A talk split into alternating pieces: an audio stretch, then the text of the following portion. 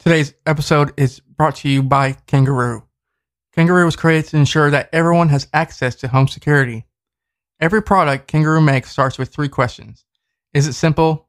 Can it be produced at a price that everyone can afford? And is it secure? With Kangaroo, you never pay for unnecessary bells and whistles, and you know your data is going to be secure. The front door security kit is a simple setup with no tools or tech geeks required. If you have Wi Fi and a smartphone, you can use Kangaroo. Go to heykangaroo.com to learn more. Start keeping your home safe today. And be sure to use the code RINGDON for 20% off any Kangaroo complete subscription order.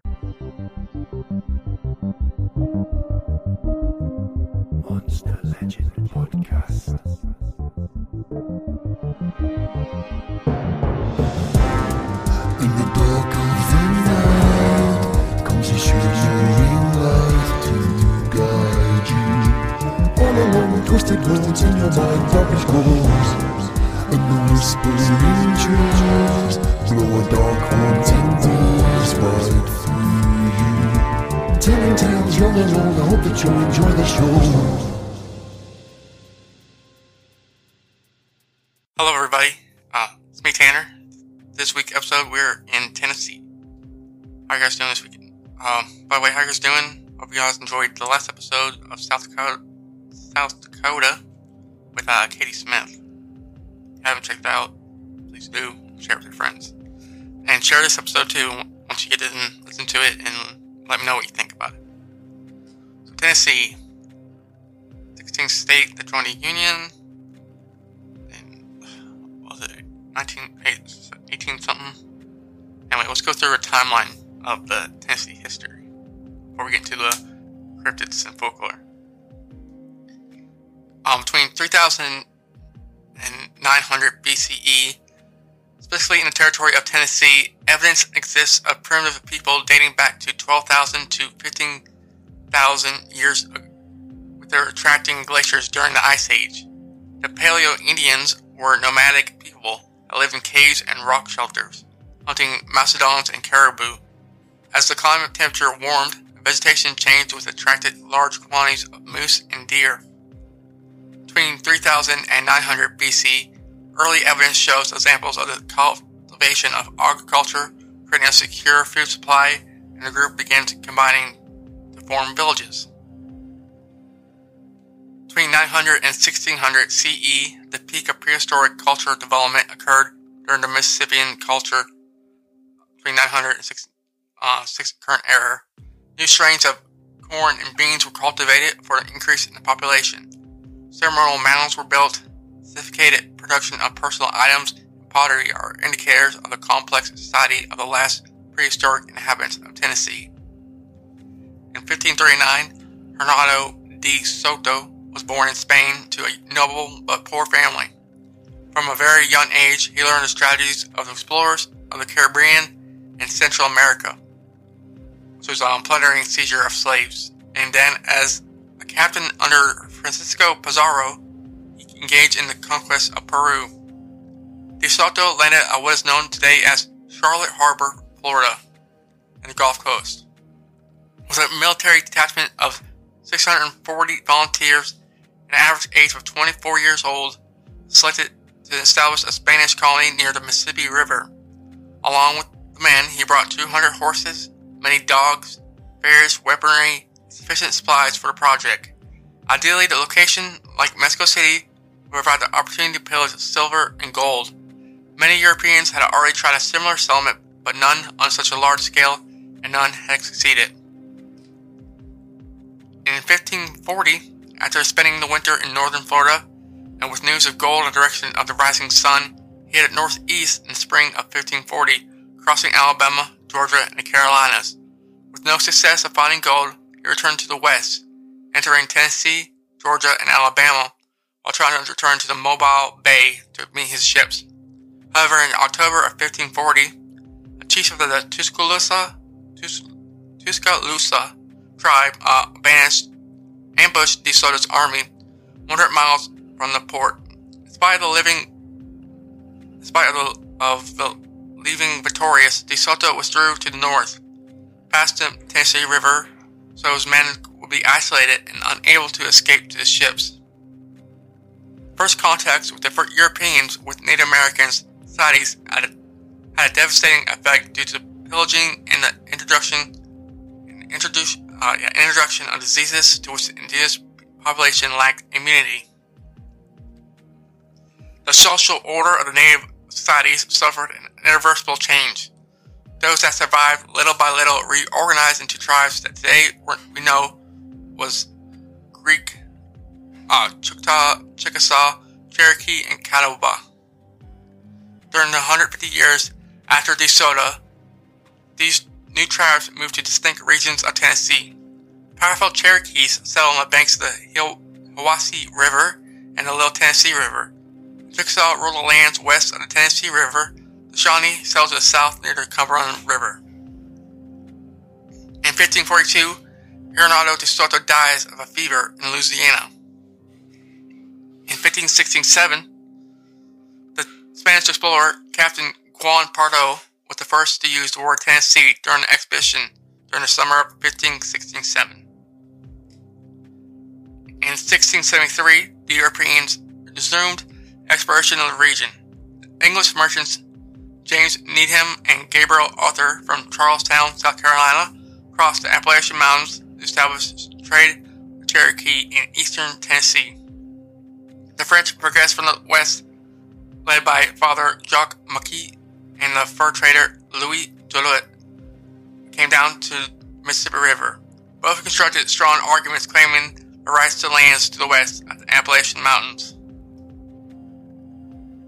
In 1682, the French general Lasalle built Fort Prudhomme, which is near Memphis, first structure by a white man in Tennessee. In 1714, M. Char- Charleville, uh, a French trader from New Orleans, established a trading post in Gorge, Gorge uh, called French Lick, which is today's Nashville. In 1730, Sir Alexander Cummings, sent by the British government, negotiated the first treaty between the English and the Cherokee. A group of seven Cherokee chiefs traveled with him to England to declare loyalty to the king. Another explorer, Dr. Thomas Wather, was sent by the Loyal Land Company of Virginia, and they named the Cumberland Mountains and the Cumberland River in honor of the Duke of Cumberland, the Prime Minister of England. In 1750, history tells us the first person to use the word Tennessee, the current spelling, was Governor of South Carolina, James Glenn. Also, it is believed that Andrew Jackson was the one who proposed the name Tennessee when it joined the Union. However, public records indicate that Daniel Smith, Secretary of the Old Southwest Territory, proposed the first draft of the Constitution for formation of the new state called the name of the new state of Tennessee. In 1756, the mayor Andrew Lewis built Fort Virginia near Ecotah on Cherokee land, 25 miles southwest of Knoxville. Not much time passed before the Americans destroyed the fort. The English built Fort Loudon in what is now Von Tennessee, with intentions of keeping Cherokee loyalty divided. The plan failed, and in 1760, the Cherokee surrounded the fort and finally assassinated most of the captives. In spite of that English disaster, the French lost the war and all their leverage in North America and ceded to the English, claimed the right to all lands east of the Mississippi River. In 1761, peace was established between the English and Cherokee. The four, uh, long hunters explored eastern Tennessee in a covering gap contracted by the Anderson Company of North Carolina. They are called the long hunters because of the long period of time of their hunting expeditions up to two years. In 1763, proclamation of 1763 forbade all settlement to the west of the Appalachians. In 1769, the first settler in Tennessee, William Bean, supposedly the first permanent settler in Tennessee, built a cabin on Boone's Creek near the Watauga River. In 1770, the seizure of native lands, ignoring the British prohibition against settling on Indian lands, backcountry Virginians and North Carolinians built four different communities in northeastern Tennessee on the Watauga River in North Holston and Nolichucky and Carter Valley. The white man's goal was no longer to have trade privileges but to take possession of land. These are the beginnings of the race to grab western lands. One standout is the most ambitious speculators was Richard Henderson of Hillsborough, North Carolina.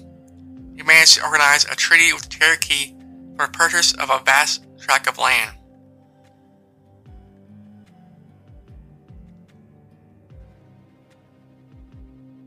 Which was uh, much of Kentucky and Tennessee, close to 20 million acres, in exchange for six wagons filled with products for a value of 10,000 British pounds. One Cherokee chief, Dragging Canoe, opposed the sale of ancestral lands and established the Chickamauga tribe that harassed the settlement for 20 years. In 1772, the Watauga Association, a manifesto of self-government, which was one of the first constitutions written in North America for those who had moved to the area outside the reach of organized government.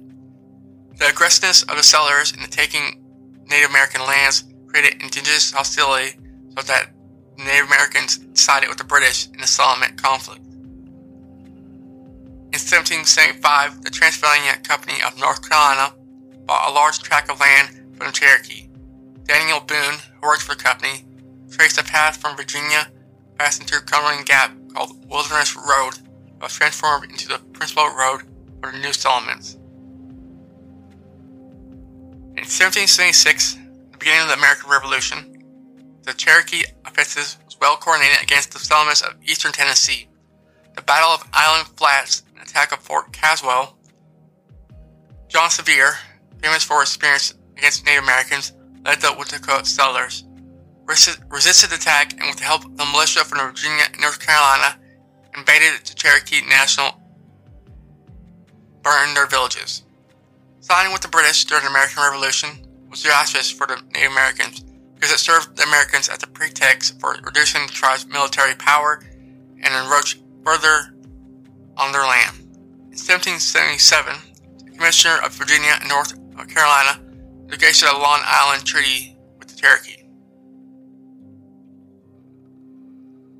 Between 1777 and 70, 1778, first six countries of territory. The territory became before becoming a state, fought to have a political voice, and suffered without protection afforded by organized government. The territory was formed by six counties from the west of North Carolina, Washington, Sullivan, and Greene in East Tennessee, and from the east, Davidson, Sumner, and Tennessee in the Middle District. After the Revolution, North Carolina did not want the expense of maintaining such distant settlements as they were fighting with hostile tribesmen and needing roads forts, and open waterways. In 1779, Jonesboro was founded, first town founded in Tennessee. Colonel Shelby defeated the Chickamaugas near now Chattanooga.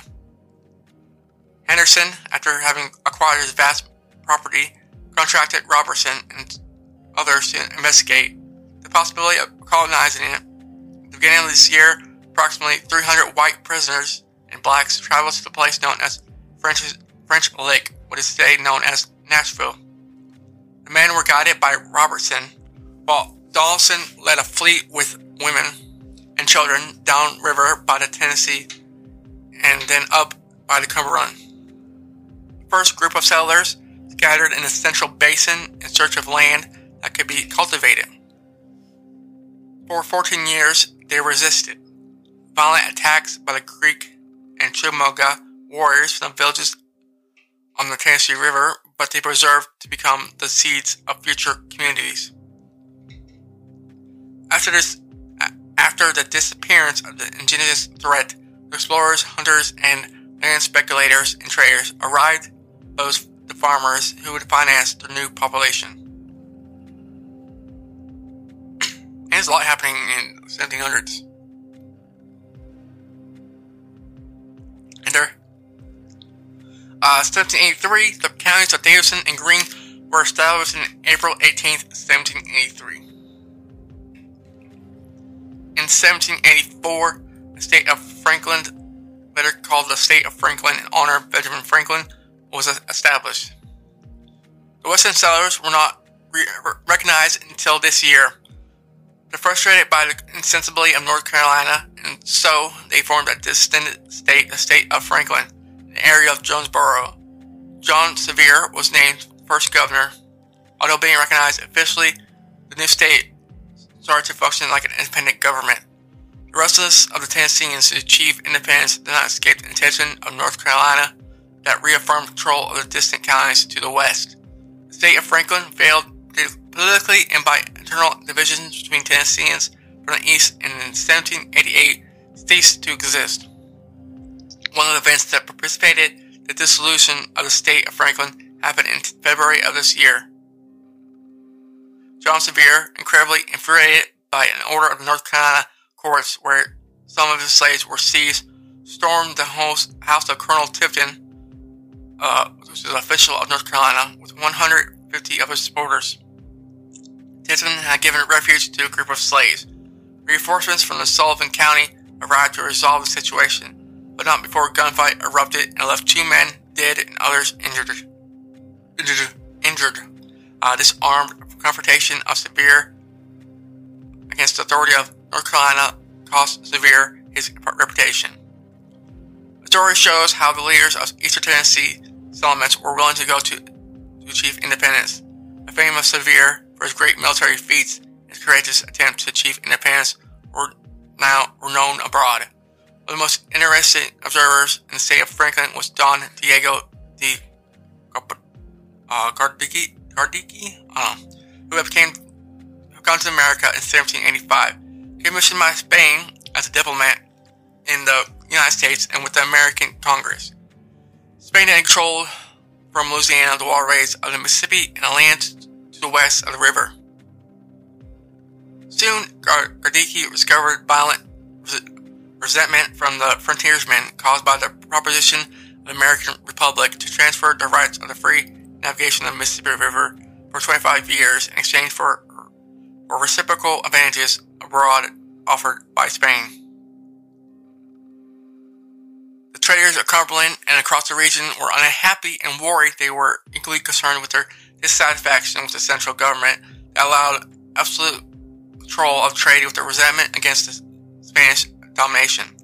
When Gardoqui found out the armed uprising was severe against North Carolina's authority, he dispatched an emissary to sound the leading men of the communities of Franklin and Cumberland, looking for the possibility of an alliance. The secret emissary was Dr. James White, who had been appointed by the U.S. government as the superintendent of Indian affairs in the South. White passed information to Don Esteban Miro, governor of Louisiana, that the leaders of Franklin and Cumberland had accepted enthusiastically the proposal by Garbadique, uh, pled loyalty to Spain and renounced loyalty to other sovereignty or powers. Satisfied with the secret communication that was received, Garbadique informed his government that the settlers, addressed dip- diplomatically, would be part of Spain in the action. Renewed attacks by the Native Americans in various counties and on the path to Kentucky gave an opportunity for Sevier to reciprocate his lost popularity with a great victory over the Native Americans in his village of Hawaii. It was a common suspicion that the indigenous violence was incited by the Spanish. One Alexander McGillivray Masito, I don't know, uh, acted as a representative for the Creek Indians, but his tribe under the oppression of the Spanish in 1784. In response to letters by Garbadique requesting application of pressure to prevent barbaric attacks, Sevier and Robertson read between the lines about reaffirmation of secret Spanish proposals. With new inspiration, Sevier responded to the propositions of Dr. White. Of events truly cloak and dagger theater have included when North Carolina relinquishes the Southwest Territory to the federal government, limiting all possibility of materializing intentions of Spanish domination. What? There's a secret. Oh.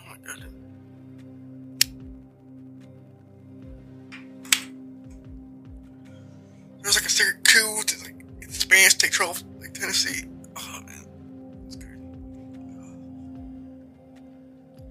1788, the state of Franklin ceases to exist. In 1789, North Carolina ratified a new Constitution of the United States. George Washington was named to political prominence, and landowner William Blount as territorial governor. North Carolina relinquished the western lands of future Tennessee to the federal government.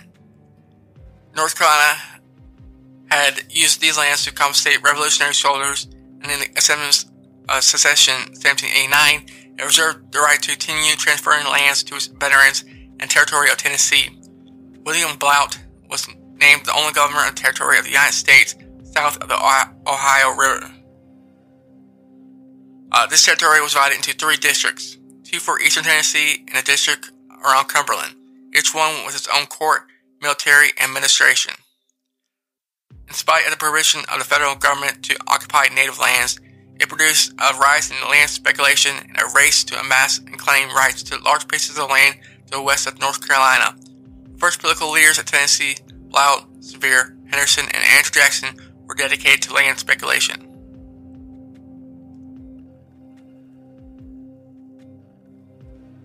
In 1792, the land, the Indian, the Indian ravages. The continued illegal occupation of Native American lands by the settlers resulted in the Indian Wars of 1792. Cherokee, Cherokee and Creek warriors launched violent and repeated attacks on the Cumberland villages. The counties of Jefferson and Knox were established on June 11, 1792. In 1794, James Robertson, a leader in the Cumberland military, invaded the land of the Chickamauga in the Nickajack expedition, the villages, and eliminated the threat in this region. Other tribes ended the attack based on the warning of the same consequences as Cherokee and the Creek. The county of Sevier was established on September 10, 1794. In 1795, territorial census government, Governor Blount organized a constitutional convention in Knoxville. Delegates from all counties prepared a state constitution and declaration of the democratic rights with the intent of proposing application between the Congress to be admitted to the Union. In the region of Memphis, during the summer of 1795, the Spanish governor of Louisiana, Manuel Gas- uh, Gayoso de Lemos acquired Chickasaw Indian lands. On Chickasaw Hill, to the south of Wolf River, constructed Fort San Fernando of the Barracas, giving Spain control of the waterways of the Mississippi River until 1797, when it was abandoned according to the Treaty of Pinckney. Spanish dismantled the fort, removing the iron. Ruins passed unnoticed when the city of Memphis was designed 20 years later. In 1796, Tennessee became the 16th state of the Union. Blount and William Cocke were named senators, and Andrew Jackson was named rep- representative. The metallurgic industry of Tennessee was founded with the smelting of Cumberland of James Robertson. Counties of Montgomery and Robertson were established on April 9th, Grainger on April 22nd, Cocke and Union on October 9th. The, migra- the migration increased from the east to diminish indigenous dangers. Treaties with the Cherokee and the Chickasaw opened fertile land for settlers in central Tennessee and the plateau of Cumberland. Tennessee became a door to the west. Between 1790 and 1800, the population of Tennessee tripled. In 1800, Tennessee had a population of 105,602. In 1799, the counties of Smith, Williamson, and Wilson were established on October 26, 1799. In 1801, the county of Claiborne was established on October 29th. Andrew Jackson and Roane were established. Anderson, Jackson, and Roane were established on November 6. In 1903, the counties of Dickson, Rutherford were established. October 21st, Stewart uh, and Stewart on November 1st. In 1806, the counties of Campbell, Overton, and White were established on September 11th. In 1807, the counties of Maury were established on November 16th. Uh, Warren in November 26th, Lesto and Rhea on November 30th, Bedford and Lincoln on December 30th. In 1809, William Blount was then governor of Tennessee from 1809 to 1815. The county of Humphreys was established on October 19th, Giles and Lincoln on November 14th. In 1810, the population of Tennessee increased since 1800 by 250% from 85,000 to 250,000. African Americans now make up 20% of the general population.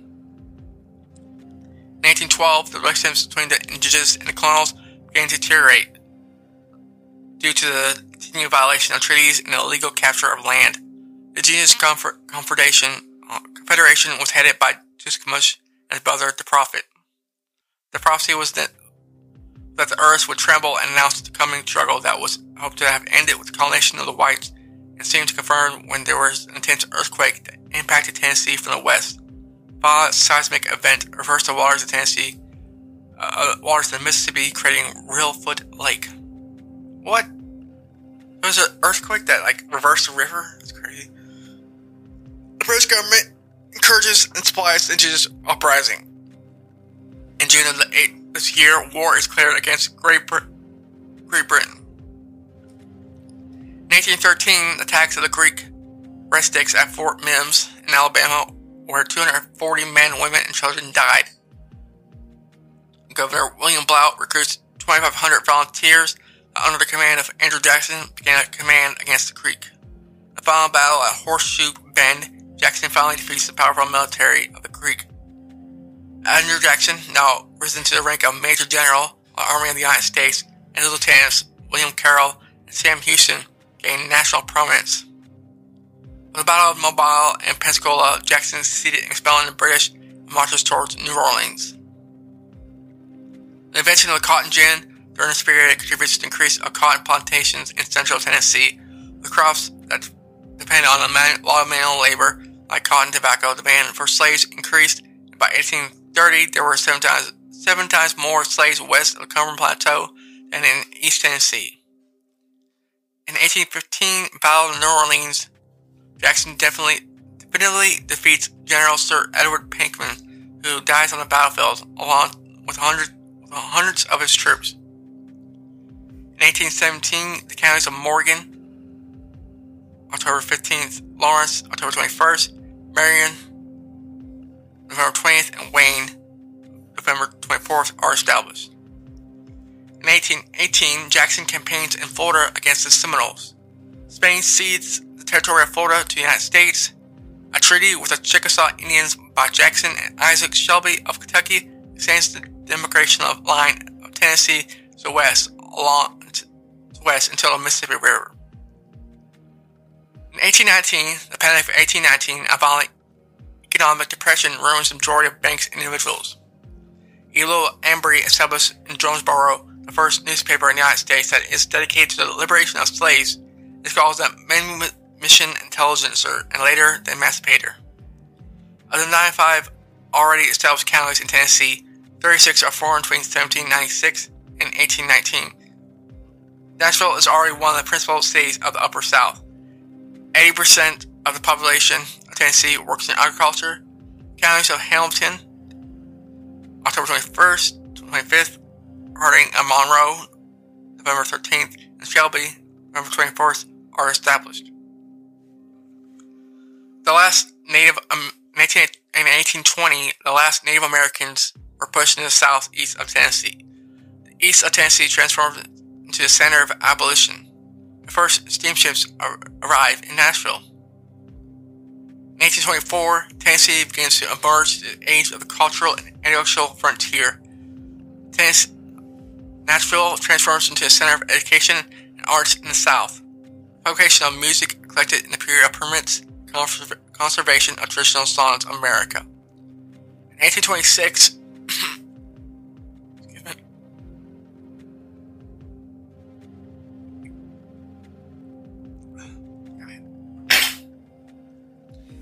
1906, um, Nashville became the first state capital Knoxville was a state capital since 1796. The General Assembly that has met in Murfreesboro since 1812 moves definitively to its current seat in Nashville. Agriculture continues to be the predominant industry in Tennessee. distributing food downriver to the southern states that were concentrating their production on cotton and had to import their food. In 1828, Andrew Jackson is elected President of the United States. Jackson brings a fundamental change to politics of the White House that had previously been dominated by the aristocracy of Virginia and New England. With Jackson, the standard passed to the heroes of the common man. No candidate in the future would be able to be elected president without counting on the support of workers and farmers. In 1834, the Constitution of Tennessee is amended. Free slaves are not allowed to vote. In 1835, Jackson refused to comply with the decision of the Supreme Court that protects the autonomy of Cherokee. Georgia, Georgia continues to allow the eviction and usurpation of the ancestral lands. A group of Cherokee signs a treaty of extradition, but they oppose giving up their lands. In 1838, the Army of the United States dispatched to evict them. This results in a painful trek, the Trail of Tears. A small group of Cherokee refused to obey the forced eradication and escaped into Smoky Mountains. Their descendants still live there. In 1836, David Crockett dies alongside 130 other men in the Battle of Alamo in Texas. In 1840, in this decade, Tennessee becomes the main producer of corn and pigs in the county. The diversification, the in agriculture production of Tennessee makes the state the principal provider of foods for the southern states that concentrated their agricultural economy in the production of cotton. In 1845, architect William Strickland of Philadelphia comes to Nashville to design and construct a new state capital. James K. Polk is elected President of the United States. In 1850, Nashville transforms into an important center of education arts in the South. Music was already an important field since 1824 that made it po- impossible to converse the traditional songs of America, and the University of Nashville is well known as one of the most prestigious colleges of medicine in the, country. In the country. Tennessee doesn't, still doesn't possess any railway mileage. Commerce of the state was transported by principally by boat or land routes. In 1860, more than 1,200 miles of rails had been laid, mainly in eastern Tennessee. Mining industry grows in this area thanks to the railroad links to the East Coast. Abraham Lincoln is elected president. His anti-slavery position is seen in Tennessee as potentially disastrous, especially in West Tennessee, where the large capitals had invested in the slave industry. The movement towards secession begins. In 1861, beginning of the American Civil War, American Civil War began on April 12th or 13th, 1861 the Confederates in Charleston, South Carolina, bombed Fort Sumter that was occupied by Union forces commanded by Major Robert Anderson. When Anderson saw the Confederates exceeded them in number and arms, he opted to surrender the fort to the demands of the Confederates. There was no loss of lives in exchange of fire, but after the battle, general opinion was that of going to war. President Lincoln solicited 75,000 volunteers to attain the rebellion caused four other states to unite in secession from the Confederation. A civil war had begun. In the beginning, Tennessee showed little enthusiasm for separating from the nation, with which they had shared sacrifices for so long. In 1860, they gave given their support to John Bell of the Constitutional Union Party, one of three candidates for the presidency of the United States, who were defeated by Abraham Lincoln. Tennessee was divided into three zones on the question of the emancipation of slaves east of Tennessee, with its center in Knoxville, was unionist in favor of abolition. The west of Tennessee, with its center in Memphis, was Confederate and defended the rights of slavery, and the center of Tennessee, as capital of Nashville, was equally divided, referring to find a solution through dialogue. Uh, Isham G. Harris, the governor, between 1857 and 1862, called Assembly of General of Tennessee to an emergency meeting in January of 1861 after attacks by the Union at Fort Sumter, denouncing the Union and President Lincoln for the warlike action. This time, the vote of the Central Tennessee favored secession, and the state joined with the Confederation. Of the ten southern secession states, Tennessee was the last to withdraw from the Union. Eleven states formed the Confederate States of America South Carolina, Mississippi, Florida, Alabama, Georgia, Louisiana, Texas, Virginia, Arkansas, Tennessee, and North Carolina. In 1862, Battle of Donelson. The Battle of Fort Donelson, the 11th or 16th of February 1862, was fought shortly after capture of Fort Henry on the 6th of February. Grant, after capturing Fort Henry on the Tennessee River, marched his troops overland 12 miles to Fort Donelson on the Cumberland River, and the battle was fought from the 11th to the 16th of 10th February 1862. Uh, this victory opened the Cumberland River as an avenue for the invasion of the South by Union forces. It also elevated Brigadier General Ulysses S. Grant to of notoriety, the rank of Major General, and earned the nickname Unconditional Surrender. On the morning of the 15th of February, the fort was surrounded by the Unionist forces, and Brigadier General John B. Floyd, who was in command of the Confederates, launched a surprise attack against Grant's army, searching for an escape route. Despite taking a good advantage, he ordered his troops to turn to the fort. Early on the 16th, Floyd and his second in command, Brigadier General Glidden J. Pillow, turn it down!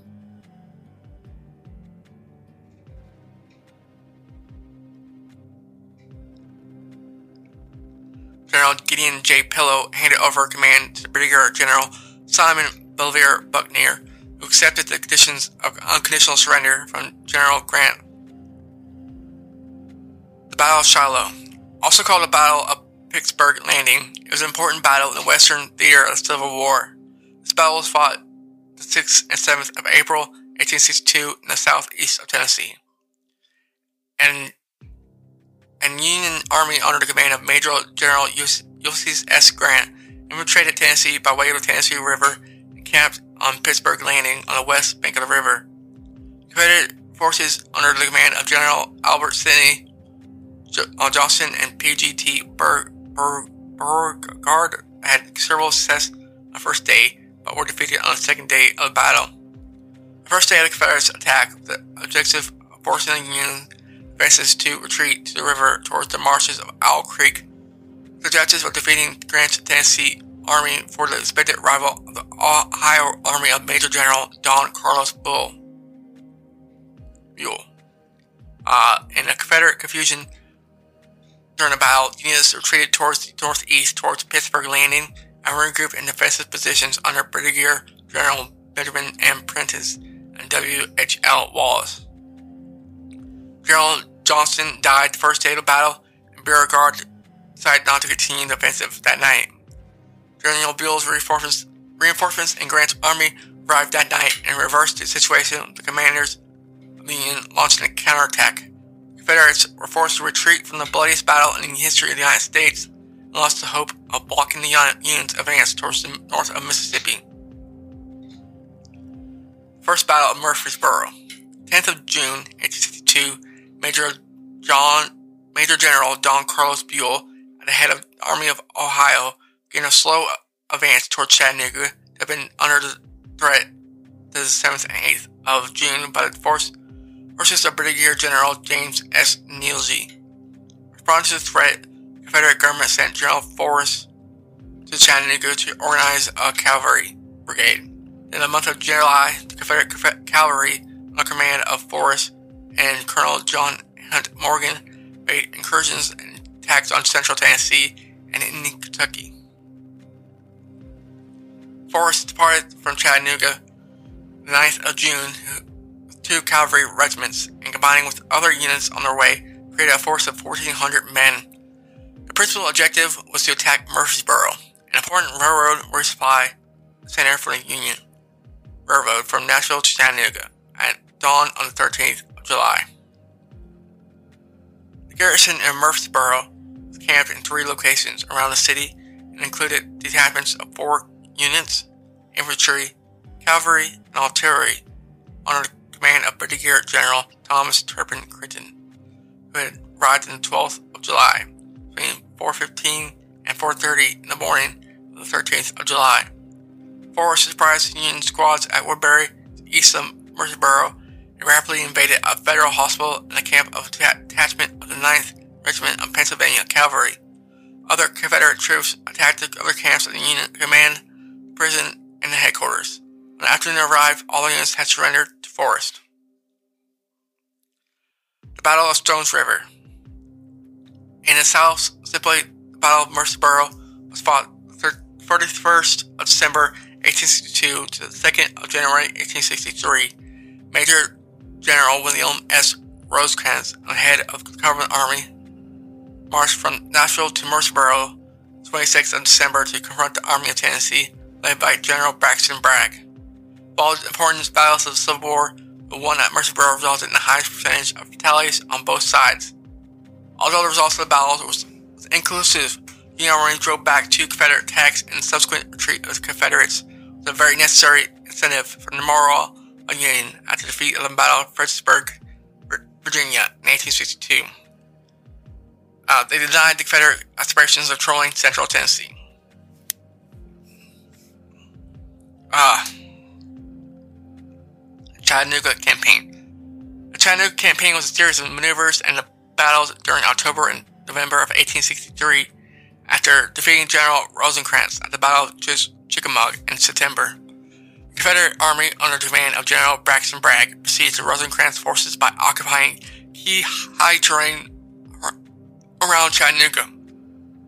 Major General Ulysses S. Grant had, had been given the command of the Western forces. Several reinforcements arrived with him in Chattanooga from Mississippi and also from the east. After opening a supply corridor for troops, and animals that had been deprived of supplies, Grant's army repelled a Confederate counterattack at the Battle of Wauhatchie, the 28th and 29th of October, 1863.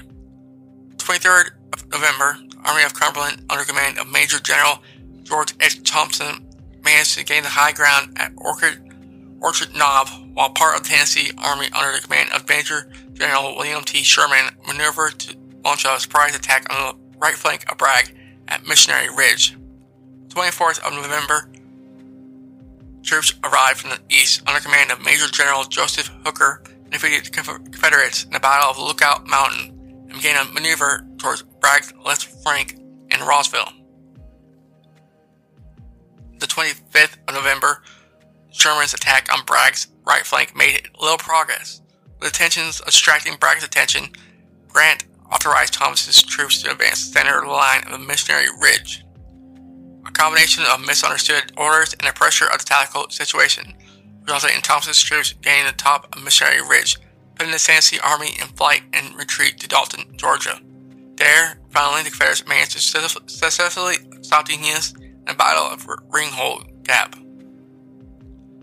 Bragg's defeat eliminated the last Confederate troll in Tennessee and opened the doors to invasion of the Deep South Atlanta campaign by General Sherman in 1864. The Battle of Fort Pillow in 1864.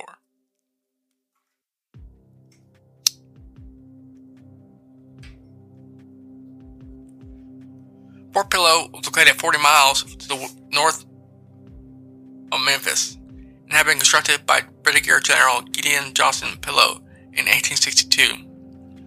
Both sides used it during the war, and the Confederates had evacuated it during the fall of New Madrid on an island, number 10 to the Union, who had occupied it since. 16th of March 1864, Major General Nathan Bedford Forrest launched an offensive to the west of Tennessee and Kentucky. The objective was to shore the Union waterway defenses from Paducah, Kentucky to south of Memphis. The Battle of Paducah was the 25th of March and caused great losses to the city and to military supplies to the Union. They set off to Fort Pillow in search of the provisions and horses they needed. Fort Pillow was protected by troops of 600 men, black and white, many of whom were liberated slaves. The attacks by Forrest began at 10 a.m. and was brutal and without cease. Close to 3 close to 3:30 p.m., General Forrest ordered them to surrender response was negative, and General Force ordered the final attack. It was at that moment that what is described as the massacre of Fort Pillow began, when soldiers, women, and children were in- indiscriminately killed by bayonet, saber, and gun. From there, the war cry, Remember Fort Pillow, was born for black shoulders, unifying them to struggle without cease against death. The Battle of Nashville. The Battle of Nashville was a two-day battle during the Franklin campaign. Nashville represented the end of great escalation in the conflict uh, in the Western theater of the American Civil War.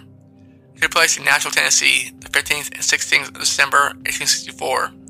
when the Confederate Army of Tennessee under Lieutenant General John Bell Hood and the Federal forces under the command of Major General George J. Thompson. And one of the largest victories achieved by the Union Army during the war, Thompson attacked and routed Hood's army, largely destroying its capacity as a battle force. In 1865, the Civil War ends. Former Vice President Andrew Jackson is now president. Former, former Vice President Andrew Johnson is now president, and it falls to him the difficult task of re- reunifying the North with the South. The Ku Klux Klan forced in Pulaski with Confederate War veterans. General Nathan Bedford Forrest served as the Grand Wizard of the vigilante organization and the population with its extreme ideology. Tennessee is the first of southern states to be remitted by the Union on the 24th of July of that year. Fisk University is founded in Nashville as a college of higher education originally for recently freed slaves. In 1868, the House of Representatives votes to denounce Andrew Jackson and challenges him to court. The following year, Johnson Rain resigns and retires to his house in Greeneville. In 1870, the state constitution is amended. In 1873, the University of Vanderbilt is founded in Nashville. It was named in honor of Cornelius Vanderbilt, a businessman who donated a million dollars to construct and maintain the institution. Cornelius Vanderbilt was born in New York in 1794. He began his fortune in transport systems, first creating a service from State Island and later to California and France. Then he made a change to railroad and at the time of his death created an important transportation system in America. He was one of the most successful American capitalist of the century. During the Civil War, he donated a Vanderbilt steamboat to the government of the United States and the funds for the foundation of Vanderbilt University. Andrew jo- Johnson dies of a heart attack, the only ex-president to have returned to serve in the U.S. Senate. In 1878, of the 19,600 residents of Memphis, 5,200 of them died in the yellow fever epidemic. In 1879, Blount College transfers to the University of Tennessee. Blount College, the essence of the University of Tennessee, was established in Knoxville in 1794, two years before Tennessee became a state. Blount College was located close to West State Commercial Center of Knoxville and was characterized, uh, characterized by being non-sectarian, which was very uncommon for an institution of higher learning during the time. The university has continued to be non-denominational, is known as being the oldest university to the west of the Appalachians. From the beginning, Blount College was only for men, as were the majority of colleges during the times. This restriction was eliminated in 1892 when the first women students were admitted. The university has been co-educational since then. In 1897, the state of Tennessee celebrated its centenary, though a year later with a great uh, exposition in Knoxville. The Sentinel of Tennessee was the last expression of the golden age of the High South, a demonstration of industrial technology and paper mache versions of the world's wonders. Parthenon of Nashville was constructed of bone, wood, and brick. Reconstructed in concrete after 1920, it still remains still as an attraction in the city. During six months that it was in the Centennial Park, exhibition attracted almost 2 million visitors of the specular minus of the Southern Recreation. Governor Robert Taylor said, Some of those who saw the ruins of our land 30 years ago will appreciate the fact that we have built miracles. In 1909, pro- prohibition of alcohol production for one year. In 1914, World War I begins. In 1916, invention of the tow truck. The tow truck industry has beginning in 1916 in the city of Chattanooga. After Ernest Holmes Sr., a native of Chattanooga, helped a friend recover his automobile with three posts, pulley, and chain hooked to the chassis of a 1913 Cadillac. After patenting his design, Holmes began the manufacture of tow trucks called wreckers, accessories for sale to mechanic garages for cars whoever else had interest in covering or towing crashed vehicles or with mechanical problems. His first factory was a little local one on Market Street, a few blocks. With the expansion of the automobile industry, Holmes' business grew and eventually his products gained a world reputation for quality and capacity. Ernest Holmes Sr. died in 1943, and his son, Ernest Holmes Jr., took charge of the company he retired in 1973. That year, the company was sold to the Dover Corporation, and that same year, the grandson of the founder, Gerald Holmes, left the company and started a new one named Century Wreckers.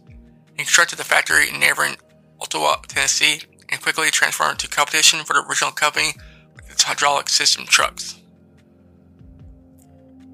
In 1918, the 9th of July in Nashville, 101 people died and 171 were wounded. Were wounded, the worst train accident in the history of the United States. Corporal Alvin C. York kills more than 20 Germans and forces 132 others to surrender. 8th of October in 1918, close to Château-Thierry in France. This earns him the congressional. This earns him the Congressional Medal of Honor. In 1922, the first radio stations in Tennessee, WN8B, begins to transmit from Knoxville. In 1925, the radio transmission of the Grand Ole Opry begins in Nashville. The 10th of June, Tennessee adopts a new book on the study of biology that denies the theory of evolution. Okay. Uh, Professor John T. Scopes is declared guilty of violating the state's law that the teaching of the theory of evolution. The monkey trial, as it was called, attracts world attention with two surveys. William James Bryan and Clarence Darrow battled in court. They fined Scopes $100 and but the penalty was annulled due to a minor legal error. In 1928, President Calvin Coolidge, 26th of March, signs the legislation that creates a national military park, Fort Donelson National Battlefield, the site of the first important victory of the Union in the Civil War. In 1933, the federal government established the Tennessee Valley Authority to preserve and develop the resources in the Tennessee River Valley. In 1935, Elvis Presley is born on the 8th of January in Tupelo, Mississippi. In 1939, the network transmitted for the first time from the Grand Ole Opry. In 1941, Glenn Miller and his orchestra recorded Chattanooga Choo Choo in Hollywood on the 6th of May is an immediate and tremendous success.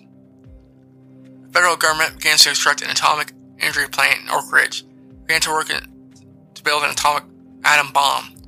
Aretha Franklin Queen of Soul is born in Memphis. In 1943, the 5th of June, the Grand Ole Opry moves to Ryman Auditorium, the mother church of country music. In 1948, the first television station in the state, WMCT TV in Memphis, new state elections denied control to political boss E.H. Crump. In 1949, the American Museum of Atomic Energy inaugurated in Oak Ridge on the, north, on the 19th of March. In 1950 to 1953, 10,510 Tennesseans volunteered to serve in the Korean War. In 1952, Sun Studio in Memphis made its first rock and roll recording. The state constitution is amended. of Presley graduates from L.C. Humes High School in Memphis, 14th of June. In 1955, the Grand Opry is transmitted on television for the first time. 1st of December of the year, Rosa Louise McCauley Parks refuses to obey the bus driver, uh, who orders her to give her seat to a wife passenger. The violent action of Rosa Parks triggered the bus boycott in Montgomery and transformed her into an icon of resistance to racial segregation.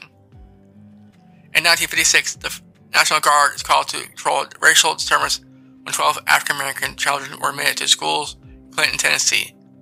Elvis Presley appears for a second time on the Milton Berle Show. Texaco Star Theater sing Heartbreak Hotel.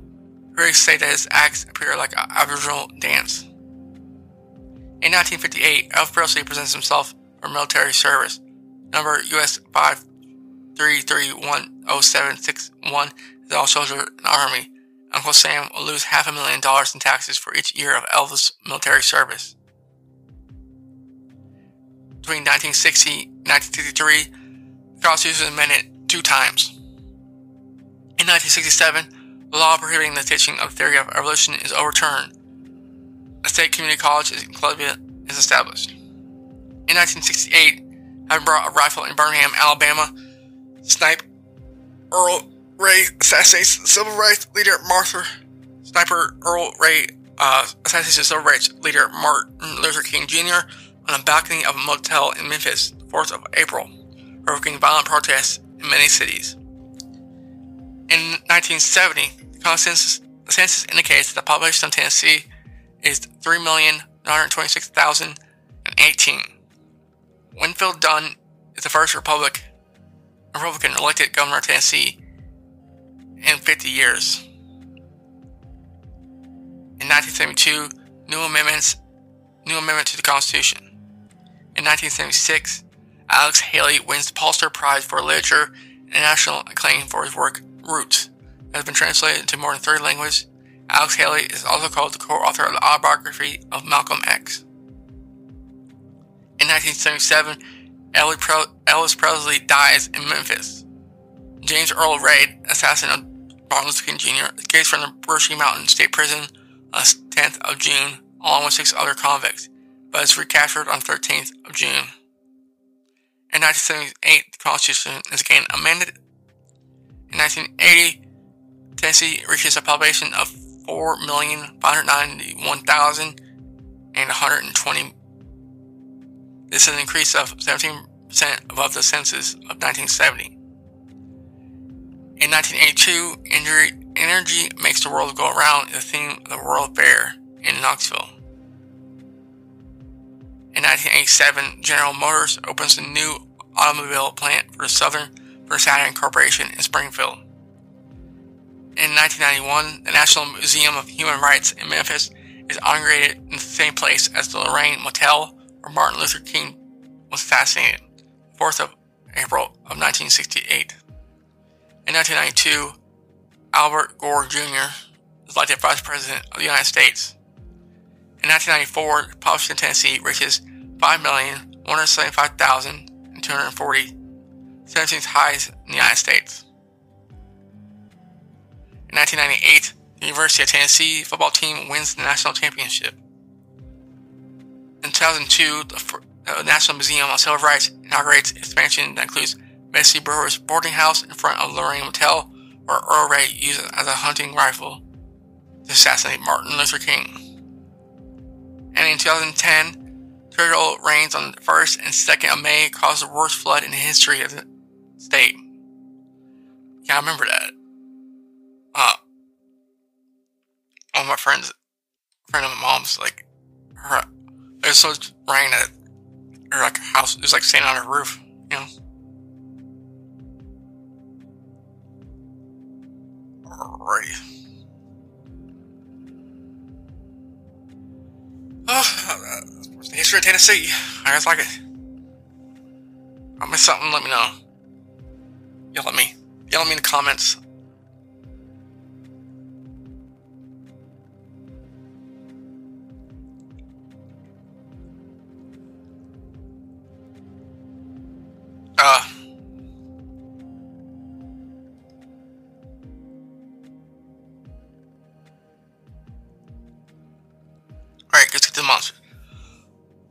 A someone found on Reddit about Goatman of Red Ash. A post by uh, Nick T66 T66 666. It was Valentine's Day 2013 when a friend of mine wanted to take a walk and hang out. Since we had nothing better to do, we decided to take a walk out to Red Ash, a very haunted and creepy place, especially after dark. We had plenty of daylight walking down the desert road looking at the scenery, joking around, and riding our skateboards. We had walked about five miles, and began heading back. About halfway out, it was completely dark.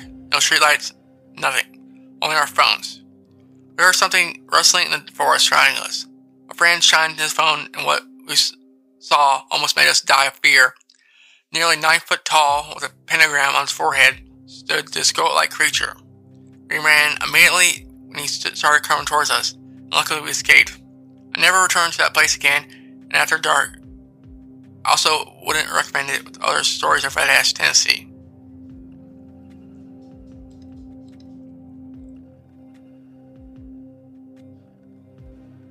That's one story I found.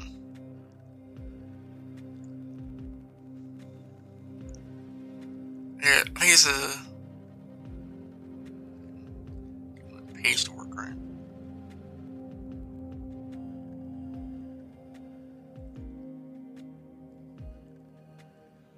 Here's another story about red ash. Another story, one about red ash, caught my attention as well. Supposedly, a local satanic group ran people out of the cemetery. This is from uh, Battling Demon Stardust, One Man's Fight Against Evil Spirits by Brandon Bonston.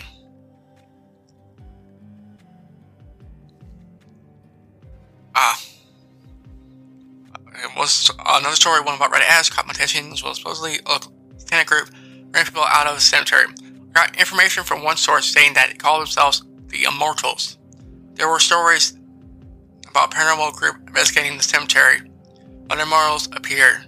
They chased the group out of the cemetery miles down the road out of Red Ash to the closest convenience store. When the terrified team pulled into the store, so did scientists. The Immortals then threw a dead cat on the car, threatened them, and warned them never to return.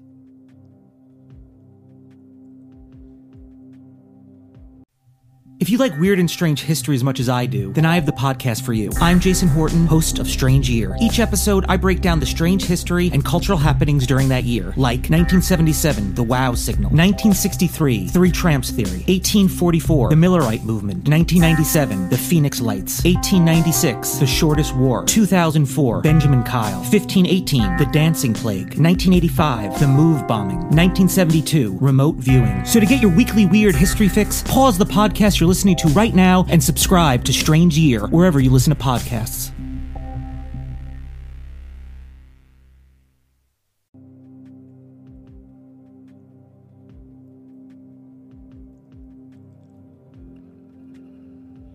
Uh, after a few months, I was finally able to investigate a place I've been dying to see Red Ash Cemetery in Caryville, Tennessee. Not only was there a cemetery to investigate, hauntings that also been reported through the nine mile stretch leading up to the cemetery. The area was very secluded and heavily wooded. Everything I read about the place was intriguing, and all stories abound. Paranormal experiencers have signs of all, along the road leading to the, the, leading to the area. In addition, someone is said to have fallen to their death from a cold tower. However, the most famous legend and the main reason I want to go is this alleged goat man. It sounds funny, but apparently this was some 8 foot tall man with a goat head to which a pentagon was carved. Carved the goat man was mainly spotted in the cemetery tucked away in the middle of the woods. Just by searching on the internet, you find stories and so much more about the hauntings in Caryville. I was determined to find out if the goat man was real, real or just a myth. That was what Brandon Boston wrote about Caryville in the Red, in the Red Ash Cemetery.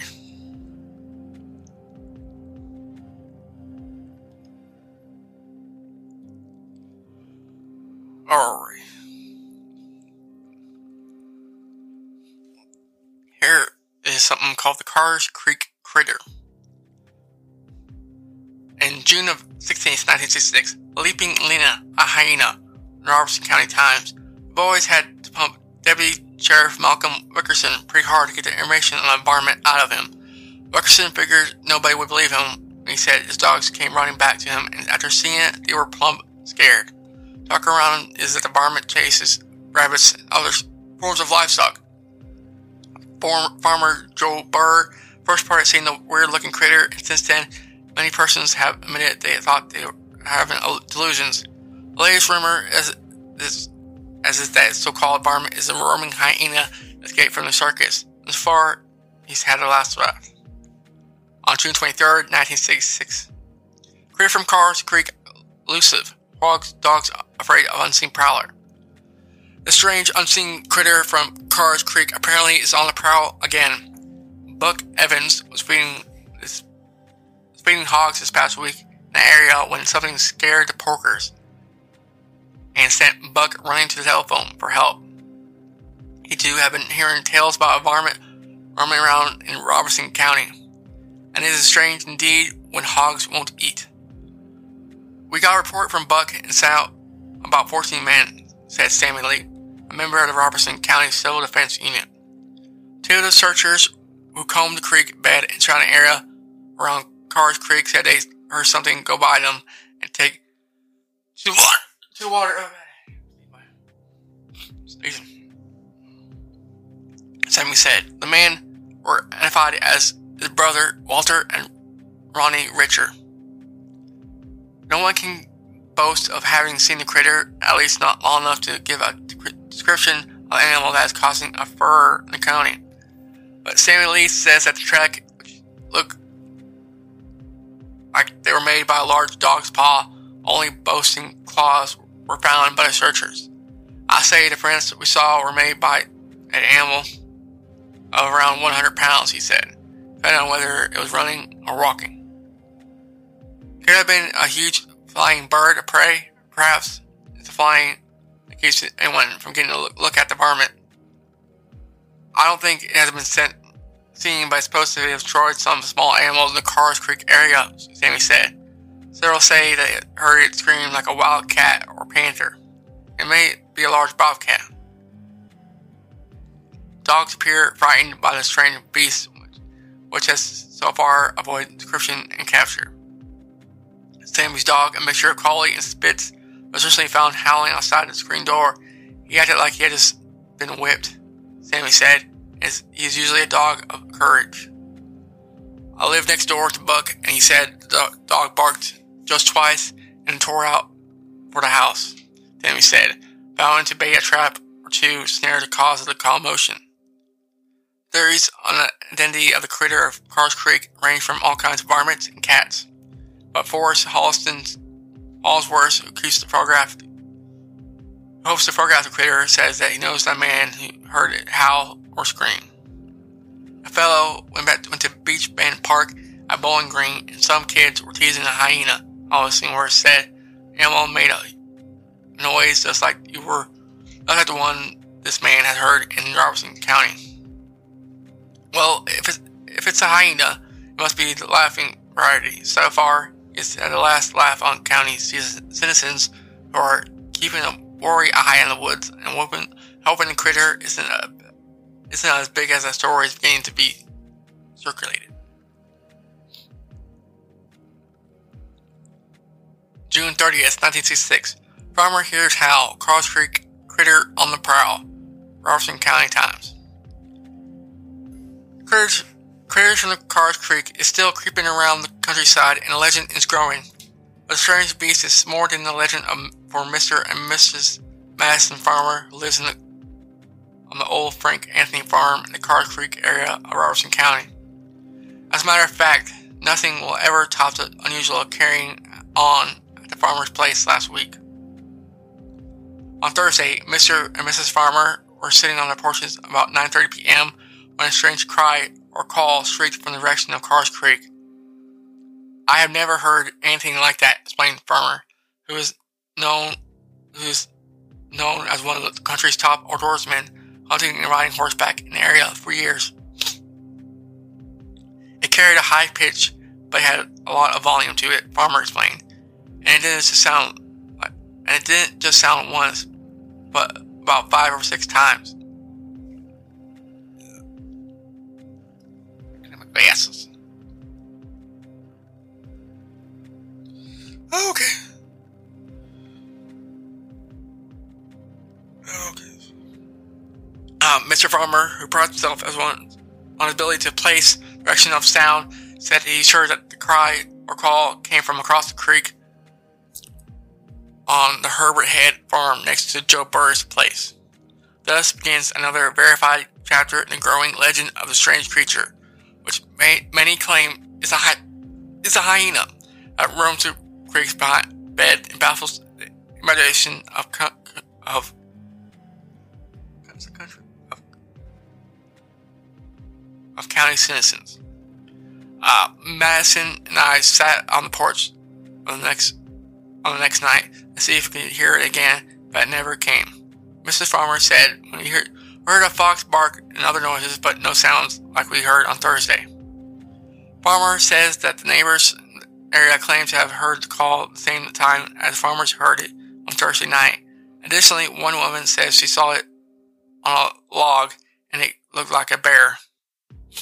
Another farmer in the area, Bill Jarrell says the boy told boys told him that the two of his dogs were killed mysteriously attacked and attributed to critter.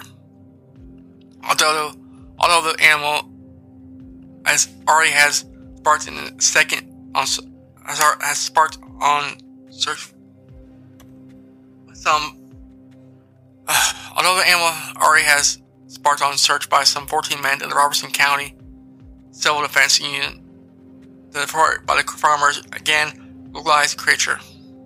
Burr, owning by owner of the farm next to where farmer placed the animal, is on the few people who have who claim to have actually seen the critter. Described it as a gray-colored animal with a long nose and a bobtail. In the main, in the same general area, other reports have offered several strong evidence of the presence of animal of an animal strange strong evidence of presence of animal strange to livestock and, and dogs. Buck Evans of the of the area was feeding his hogs when they something had scared them so badly they wouldn't eat. Called the critters fence, which is bad fortune unsuccessful hunting to the area. Two of the searchers claimed to have heard an animal pass them and sneak splash across the creek. Similarly, on the civil defense searchers also lives in the area next door to Evans and says his dogs were discover, discovering cowering against the screen door as if they had been beaten. July 7th, 1966, will be critter hunters, ear farmers, worry officers, Robertson County Times. No matter how large an animal that renounced the critters No matter how large an animal, the renowned critter from Cross Creek turned out, turned out to be, you would stand a chance against the hordes of curious Robertson County's um, countyans who nightly descendants of the Gaines Creek. Who wrote this shit? Goddamn. well, basically, they're freaking. Here's something. Critters from. No matter how large an, an animal, the renowned critter from Cross Creek turned out to be he won't stand a chance against the hordes of curious Robertson Countyans who not only descend on the creek's Car- Carrs Creek area. It is estimated that, that this past weekend brought the nightly avenue of 1,000 cars to Graves Gravel Road in the Carrs Creek area where strange animals, strange animal, which may believe is a hyena, prowls and howls at night.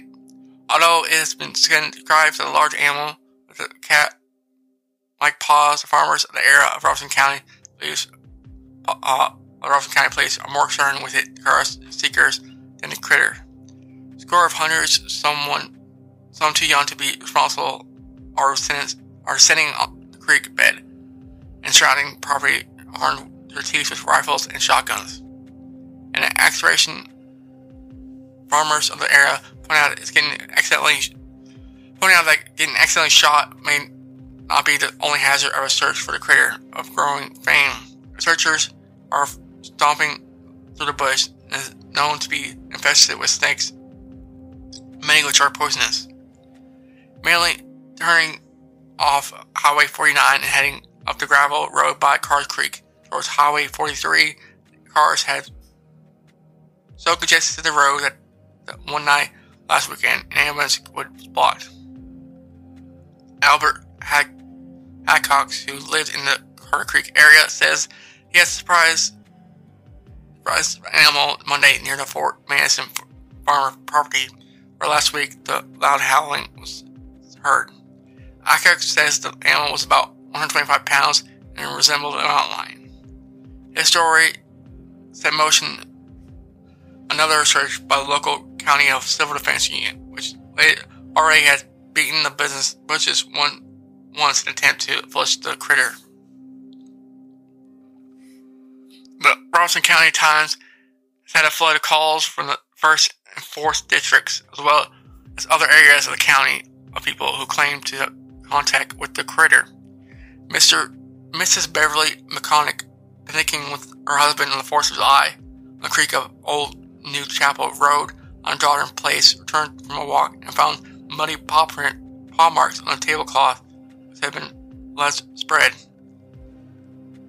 Also miss, uh, missing was the first was the meat that had been left behind, and also missing is anyone who had identified the paw marks on the cloth. Can't identify. Uh, Mrs. Bread Wall, First National District, reveals that she has saw a thing that could be the critter back in March, April, or April. She had said she said it jumped in her pond and resembled a bear with little short ears. She also said it was grayish brown in color and cut cut her dogs. So the state saga of the critter from Carrs Creek continues. Farms farmers hoping it for an early capture and local authorities keeping their fingers crossed that no one is accidentally shot in the meanwhile.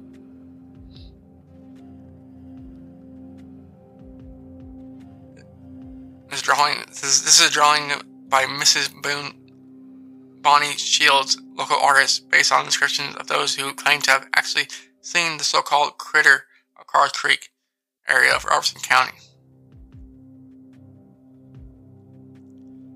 July 14th, 1966. Search for the critter goes airborne. Robertson County Times. Something new and modern has been added to the search for the so-called critter from the Carrs Creek. Hunt will go airborne Saturday with WLAC Radio Nashville brings its helicopter to Robertson County for an aerial search for the suspected habit, habitat of the strange creature. Dr. carrying newscaster John Lashville will come to the Carrs Creek area from Highway 49 to Highway 41. This is the general area where the parts of the strange cries in night have been created. Legend from about a strange beast of some kind. The so-called search of the co-sponsored by WLAC uh, and their Austin County Times will include Times reports Beverly McConaughey, who had who will report her findings in the story next week. Beverly a, com- a converted skeptic of the uh, tale, which also been spawned by strange going-ons in the Carrs Creek area. While this has been washed, Beverly as a cloth with a track of the critters showing clearly. The tracks were made in the Carrs Creek area during a lull in a family picnic, when a family clause was left as, as continued on page 6A, column 5.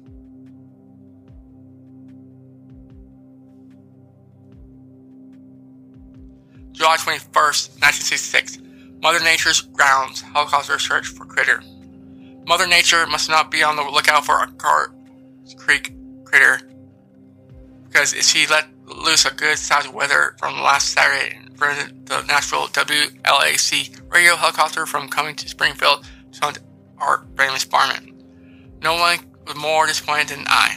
I, as all prayer from tell times readings about swooping down low over the treetop in the center in the creek area in a mysterious movement in the bushes, and that suddenly there was a gray streak flashing across the field, and it reared up on its hand, legs, and sh- its paws at us. But I didn't. I can't say all that because I never got up. Up. At any rate, there was a nice gathering out on the local airport Saturday. One hand, on hand represented WLAC program director Mark Pritchard and announcer Jake Jack Butler. It kept the public telephone busy calls to WLAC and on air announced there. Jack interviewed several people out there, and most of them said, Sure, there's a critter out there, or something. Chances are, when our WLAC friends returned to Nashville, they took back less skeptics than they brought up. Some of our local officials and dignitaries were on hand, including Mayor Travis Prince, Judge Earl Swan and Family Attorney General Jim Porter, Judge Bob West. And two beauty queens to add to Nate Festivals festivities, Miss Jeanine Oliver, Oliver and Dairy Princess, and Miss Betty Brown, Fairies, Paris of the Fair, and Miss C. Beautiful. Meanwhile, back to the center, back to the career report. News has come up, coming in that there was a peacock killed out in the area. They're noted for loud, shrill screams, but they are, but they aren't gray and, and large and don't have pointed noses and a bob tail. Tom Cobbs saw a large gray critter in the area. He lives out there too, he can't identify. But he can't identify his critter. He says it because it was because a mangy stray dog, and he knows for sure. Says see. Mr. Cobb has lived out there for years and says he has never seen or heard anything out of the ordinary. There's a few baying dogs every now and then. Whatever happens this year can long be remembered as the year the critter can, came to Robertson County. Just hope it can remember that it's in years to come as the years critters start coming to Robertson County.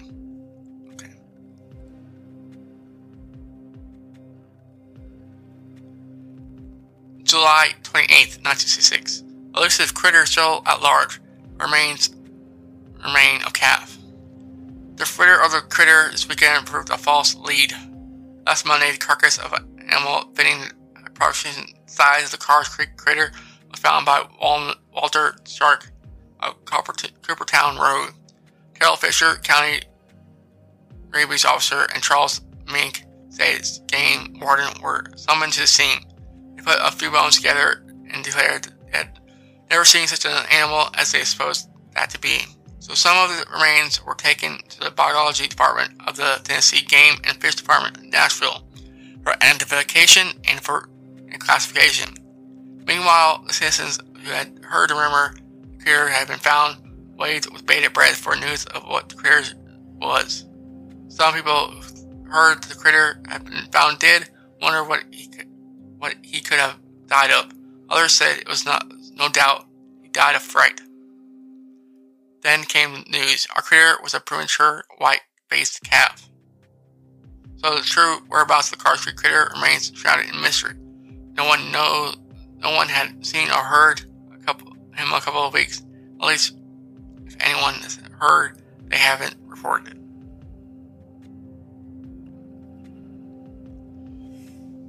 December 1st, 1966. Critter may be a coyote, Robertson County Times. Elusive creature, that have been spotted from time to time in Robertson County by a variety of old Canis latrans family? The canny coyote of the southwest has been reported in park number in pack numbers enough to be troublesome in Lincoln County. A county coyote is said to be the smartest varmint in the world. He's difficult to trap or hunt. Average coyote litter is seven kits, but females have been checked with as many as 19 youngsters in den. Any rate of reproductivity in the area could be possibly be running over with farmers soon if our critter has a mate. Maybe we look at maybe we look if they're only one, but if a friend but if a friend finds this critter could be a big trouble. When they hunt in packs, coyotes are able to take a heavy toll on deer. They're a pesky lot, no matter how you look at it. There has been no reports on critter, critters really, and let's hope it stays that way. Maybe he just, maybe he wasn't a coyote, just a plain old critter, and there was, and there's no critter like a dated one, or coyote either, for that matter. December 29th, 1966. Should County folks have cried, should County folks have cried wolf? Robertson County Times. A letter on the way from Burn, Burnman may have shed some light on the possible origin of the Robertson County Cars Creek critter. Sergeant B.J.C., who is the son of Mrs. Bell, State of Springfield, is stationed at the American Embassy in Barham and has retrieved some clippings on the Times Critter Stories. Seaver sent the Times a letter and a clipping from a Rangoon Burn, Burman paper on an animal known just as a marsupial wolf. For 20 years, scientists have believed that the animal could be extinct, but on July 21st, 25th of this year, a Tasmanian farmer stumbled on a recently abandoned den of animal and in college and collected some hair, turned them over to Dr. Eric Guiler of the zoological, zoology department of the University of Tasmania Island, state of Australia, who examined the hairs and confirmed that they belonged to the marsupial wolf. Dr. Gurl's article given several descriptions parallel the description given by Robert Robertson Callaghan's the Cross Creek crater. According to Dr. Guiler of the animal has kangaroo-like hind legs and front legs, like most of the quadruped animals, and is believed to progress in sort of a lopsided gait. It may be aided to execute fairly long leaps, but is not as fast as a runner, as says a, a runner, say a deer or a wolf. Its jaws are very developed, and the gaps of the rows similar, is simple, enormous. The fourth foot has five toes, but the hind foot has only four. The body length is about 44 inches. The length is usually light brown with stripes, about 16 dark brown across the posteriors of the body. Early white settler in Tasmania called it an amount others others things the Tasmanian hyena. Its predator it predated on lamb, poultry, and other livestock. It sounded like as it sounded like our weird creature, similar to the, those of a wolf. It is a chiefly nocturnal animal. Now, does that sound like the Cross critter? Could a marsupial wolf be the Cross Creek critter? Tasmania has been un- they've gone unsighted for two, for years and reliable uh, then a reliable person would report glimpses of them, kind of like Robertson Callaghan's. Speculating on how a marsupial wolf common to Tasmania or Australia 10,000 years ago crossed a great span of waters and winds up in Tennessee is a mind twister indeed. Letting the imagination go up, go on, could envision the animal perched on a log crossing the Atlantic, getting caught in the Gulf Stream waters coming up the Mississippi River into the Tennessee River. Find an entrance to Carter Creek. It's simply the empty to Tennessee, eventually floating out into our country. Possible, you say? So, when you think about it, was the discovery of electricity and the invention of the light bulb. I thought on, I thought a former Robertson County and Floyd Evans Jr. is now a pilot for Trans World Airlines and lives in Paramus, New Jersey. He flies all over the world, maybe even to Tasmania sometimes, or to Australia. He have packed up a marsupial wolf and spotted it on his mother's place, Mrs. Floyd Evans Sr., named the Cross Creek vicinity? Wherever, whatever, it's nice to know that animals generally fitting description of our career does exist somewhere, and most more mystery just makes a better story for the, the grandchildren. You're thinking it's the Tasmanian devil? Or wolf? Okay. So that was the Car Street crit. So that was the Car Street critter.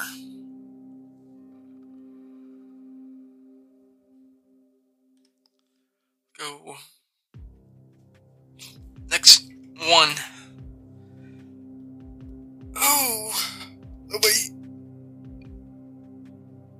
Oh, God. White Screamer of White Bluff by Megan Borchet on November 11th, 2016. White Bluff, Tennessee is a small town in, Dickson, in Dickson County. The population of just over 3,000 people, the town is often a quiet and reserved.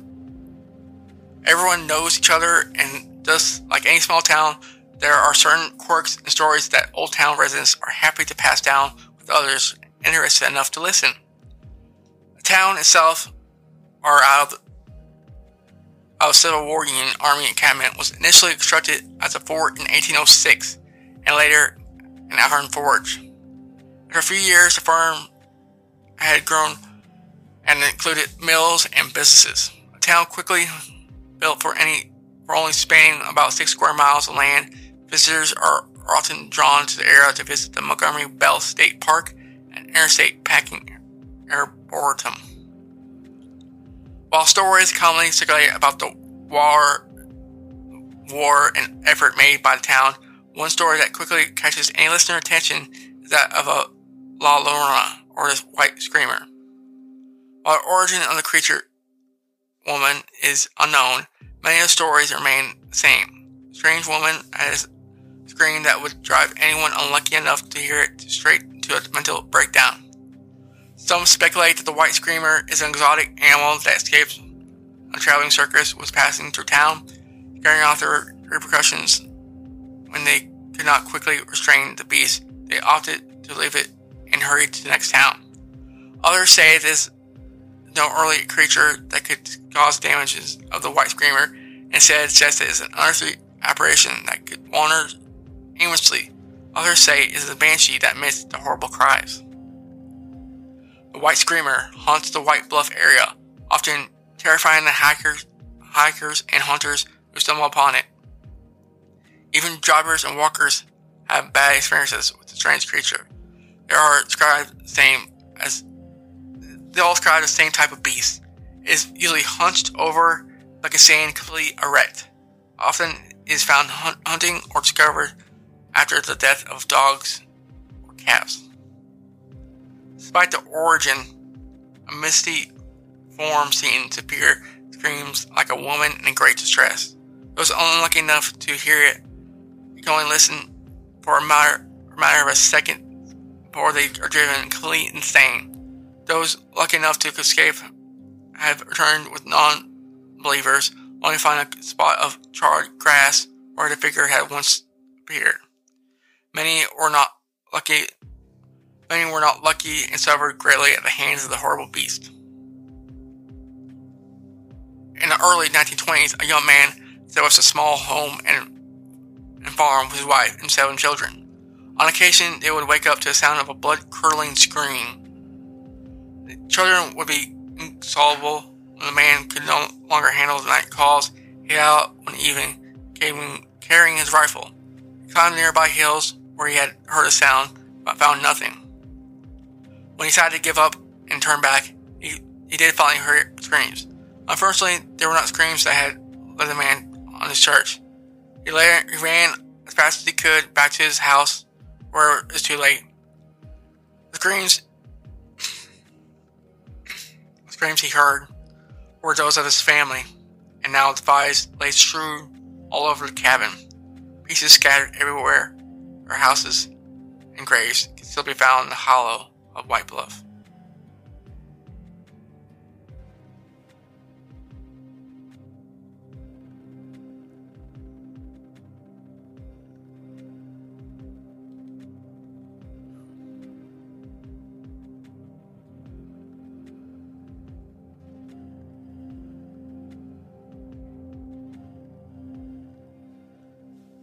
Okay. Sad, very sad for the family.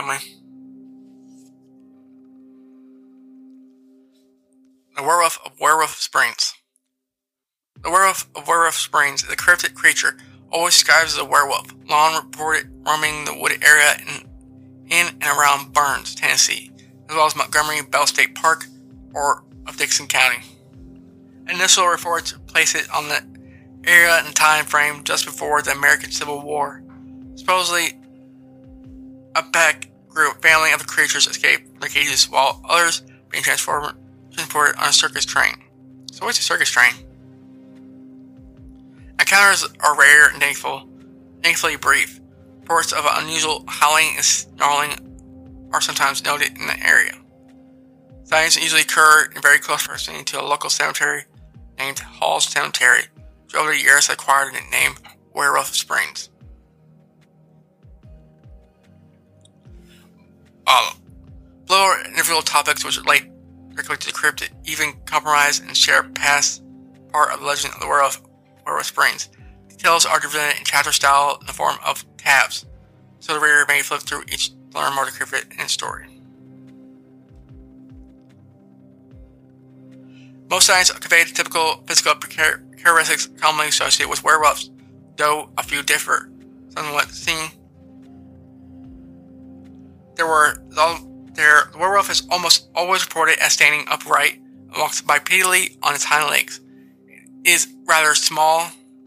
It is rather tall, between six feet, six foot to eighteen to eight foot. It is often reported to be of a large physical build, having large chest, having a large chest and very strong, and being very strong. Not only counter claims the creature broke down the wood wooden door of a local log cabin to attack the person inside. Very few reports claim aggressive behavior. Most say that the creature is only confrontational as through defensive of its territory. No recent sightings report any type of attack.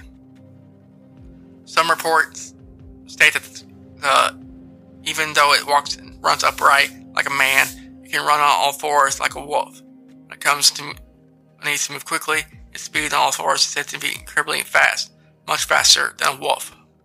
Due to continued sightings being reported for such extended period of time, over 160 years, conjecture suggests that the werewolf may be part of a multi-generational pack or family.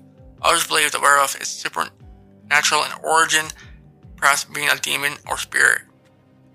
There are no known reports of the werewolf being sighted by Native Indians who inhabit the area prior to the 1850s. Note, to date, no reports of werewolf have described it as a Bigfoot or other ape-like cryptid. It has always been described as a canine human, not ape human.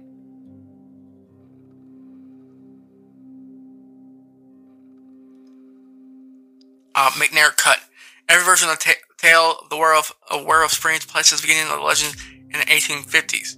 The legend itself came into to be because of one very important uh, feature a local railroad. It is well known fact that the years just prior to the American Civil War, local railways, railways were in heavy use for all forms of shipping. Dependable roads were practically non-existent in many years.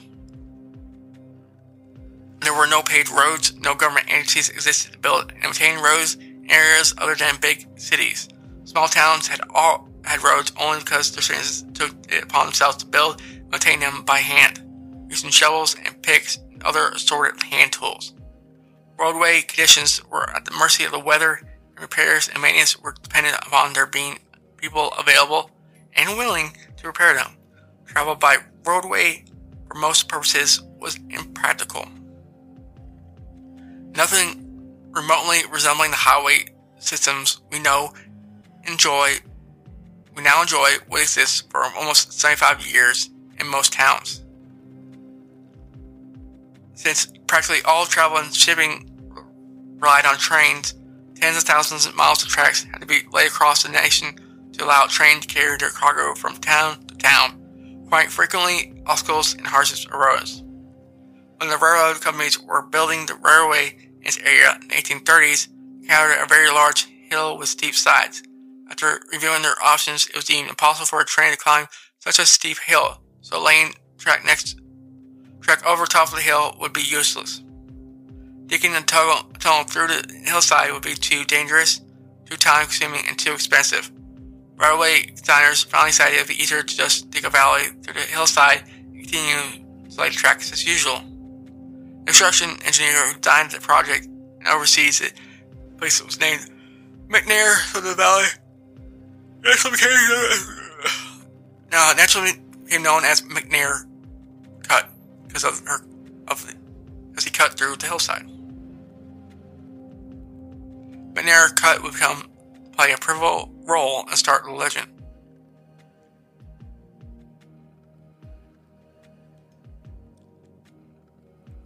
Circus Train. There are a few variations of the tale of the werewolf of Werewolf Springs, but in general, the story goes as follows. Back in the 1850s, a train owned and operated by Cornhog Circus was traveling through Burns, Tennessee, bound for Nashville when the circus schedule was scheduled to form in the coming days. Some version of the legend says the train was in poor repair and broke down on the track, but most versions of the legend says there's the problem with the rails of the train itself. In those times of the 1800s, train tracks maintenance was difficult, so the rails could very well have been faulty. Also, stories have circulated that the Union Army was sabotaged, sabotaging Southern Railways in the years just prior to the Civil War. Regardless of the exact cause, the train left the track in the era known as McNair Cut. An ensuing train wreck, boxcars overturned, and some spilled their cargo out into the ground around the tracks. Some animal cages broke open, of which the cages contained the creature, which would become the legend of Werewolf Springs. Some version of the legend says that the train was carrying wild man from Borneo, which was no circus sideshow attraction about that time. Yet in reality, the wild men of Borneo were actually just two exceptional strong brothers who were dwarfs. They performed a famous circus owner P.T. Barnum's traveling freak show. They had been aboard the Cornhog. They could not have been aboard the Cornhog train. So exactly was aboard the train is uncertain. Whatever these things were, they seemed to be part animal and part man. They were large and wild and difficult to control, thus kept in cages at all times. It is said that they were incredibly strong and easily harm anyone who was unfortunate enough to get too close to the cages. Over the next day or so, circus employees, train personnel, and local townsfolk managed to capture all escaped circus animals and turn him to the train, except the wild men of Borneo were nowhere to be found. Another train soon arrived to help, and after some makeshift repairs and reloading of the cargo, the train, its occupants, and its cargo were back en route to the next booking. It was not long after that the sightings of the creature began. Immediately to the west of McNair's Cut is an expansive forest area rich with small wild game such as deer, rabbits, squirrels, and other small prey. There are many streams underground. There are, there are many streams, underground springs, and even a small lake located here, as well as numerous underground caves. This is the perfect place to pack for a pack of wild carnivorous cre- creatures take up residence.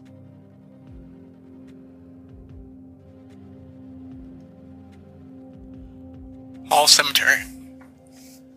Amongst the wide and forested land near west of McNair's Cut lay several farms, some owned by members of the Hall family.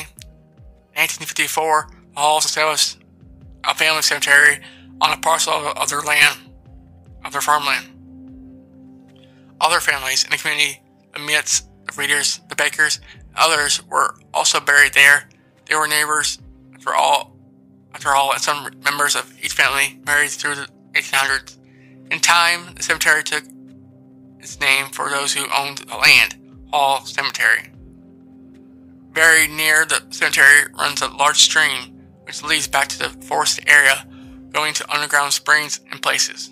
Along the banks of the stream, a few locations are caves, probably caves by the running springs flowing up on the ground. These caves are said to be the hiding places of the werewolves. Caves aren't huge caverns, but instead are more room sized. No one has mapped them out, nor determined if they are interconnected in some form or fashion. Those that visit the cemetery and the area surrounding it say there's an uneasy presence with hangs om- um, omnipotently over the area.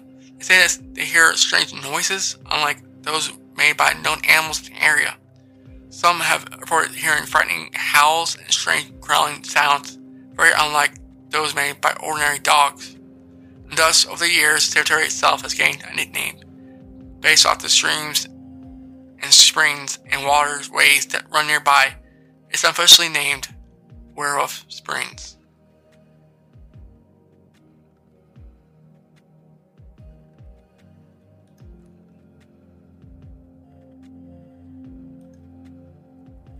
Nineteen seventy three encounter. Probably the most detailed of the sightings is this in Burns, Tennessee, during the summer of 1973. Two children, a boy age 8 and a stepsister age 7, told their parents about seeing a dog man in their backyard. According to the children, they were playing in the backyard when they heard notice a very large dog-like creature exit the tree line near the house. It was almost hairless, very thin and exceptionally long legs for a dog-type animal. It walked on all fours. As children watched, it approached a compost pile used by a family for disposing of food waste, where it rummaged through the pile of scraps. It soon stood upright on its hind legs and used its front legs to dig through the pile. Children says that instead of having paws on its front legs, it had stubby hands instead of individual fingers. It dug up into the pile, pulling out items which held up to its snout to smell. Ate some of the items it retrieved from the compost pile. The children claimed that the cryptid brought the food items directly to its mouth like a person eating and never lowered its snout down to the food items to eat like a dog or wolf eats. The children says that the soon soon began whispering to each other about the creature, and only at this time did the creature seem to realize the children were present. It stared at them for a long moment as if studying them. It said it turned its back towards the tree line, still standing upright, and ran away on its hind legs in the same direction from which it came. The children said they were frightened while it simply scavenged through the compost pile, but when it turned and looked directly at them, was when the counter turned scary, watching as it ran away upright and swing its arms back and forth and opposite into its legs. How a person runs to obtain their balance was also frightening. Is the world of Aurora Springs.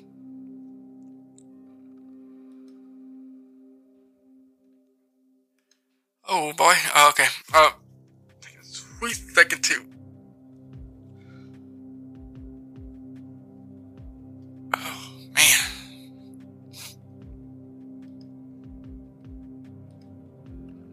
Up is Bigfoot, the Footville Monster, Tennessee, 1997. Augusta, Georgia Chronicle, April 6, 1977. Tennessee Bigfoot, the Fellow by E.G. Randall Floyd, special columnist. Here's a Bigfoot attacking cars and trying to snatch little children in Tennessee foothills. Exactly what the Footville monster is or where it came from remains a mystery, but more than two decades of science and terrifying encounters have left many people convinced that the creature is not only real but dangerous as well. More than two decades of science terrifying creatures with a massive hairy beast have left the folks of Flintville, Tennessee, about 70 miles west of Chattanooga, convinced that the creature is not only real but dangerous.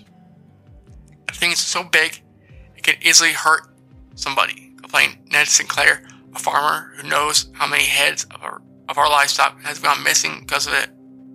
So far, no one has been hurt by the Flintville monster, which often leaves behind 16 inch footprints in a foul, skunk like odor, but are those who claim to have had close calls. One man said a seven foot tall, hairy monster chased him to the woods, howling and screeching at him like an ape. A woman said she hid on the floorboard when a similar critter attacked her car. One, on at least one occasion, a child was nearly kidnapped by a thing with long, hairy arms. Troublesome began in 1976 when a woman told police that a giant, hairy monster broke her automobile antenna and jumped onto the roof of her car and bouncing up and down. When the woman's stories made news, other citizens stepped forward to describe similar encounters. Several creatures were reported in the early 1980s, including one by a plumber who said his truck's windshield was smashed by a monster, and another by a white housewife who had a black hairy creature creature inside her house and beat on the door. In 1989, a church pastor complained that something had destroyed the windshield antenna on his car. The same week, a group of teens reported a large, man-like ape lopping across a field at the edge of town. Of all the stories, however, none can match this nearly tragic drama related by Jean by Jenny Robertson. On April 26, 1976, Mrs. Robinson's four-year-old son, Gary, was playing in the yard when his mother heard him scream. She ran outside to investigate. She, she became conscious of a foul reminded her of a skunk or dead rats. She saw a huge ape-like figure bounding across the yard towards the house. It was seven or eight feet tall, she told investigators, and seemed to be all covered hair. He reached out his long, hairy arms towards Gary and came within a few inches of him.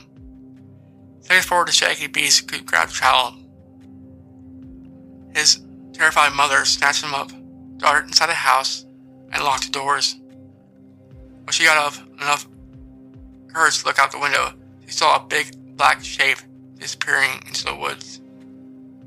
After she reported the incident to the police, swarms of lawmen and hunters descended on her property, armed with shotguns and rifles. They resolved to track down and kill the creature. Throughout the night, they combed the woods on the outskirts of town. They never found anything, but on at least two occasions, the creature screamed at them and pelted them with rocks. Next day, the hunters found more 16 inch footprints, as well as hairs, blood, and mucus. The hair was scientifically analyzed, but it could not be identified. No sightings have been reported since 1933, thus, the mini creature has gone away. I doubt it, said Mrs. Robertson. Has gone into hiding for a while. Throughout the South, from Arkansas to Virginia, reports of monsters resembling Bigfoot continue to reach the desks of law enforcement officers and park rangers. Most sightings can be dismissed as hoaxes or illusions triggered by poor visibility or unsteady imaginations. A few, like the Flintville monster, cannot be explained away.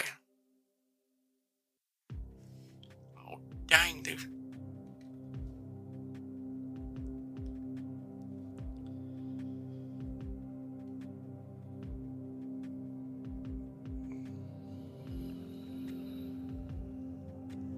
This is uh, quick last story.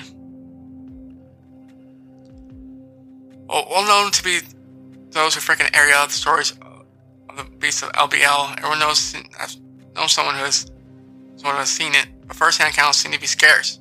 Far back as American settlers' tales have been told of a wolf-like dog man creature that walks on two legs. Legend has it it's from ferocious creatures who terrorize farm animals and leave the in barnyards terrified farmers watching them behind the curtains. Anyway, uh, where we at? About two hours? Okay. Uh, well. Uh, thank you for everyone on Facebook and everyone else for giving me some tips on Tennessee cryptids and such. Uh, before I go, I'm gonna take a quick, like,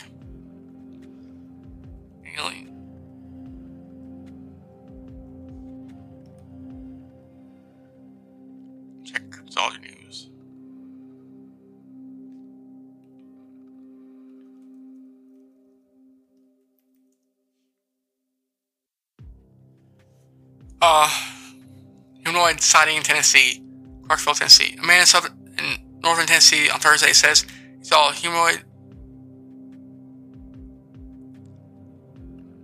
Says he saw a 48 year old Eric Snyder says he's walking in his kitchen at 5:30 a.m. on January 17th when he encountered the being.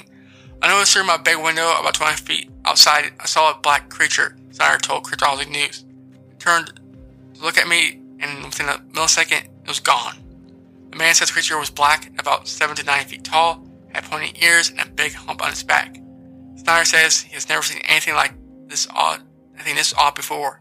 Two years ago, multiple people in Tennessee claimed to have seen an unknown four-legged creature with a human face.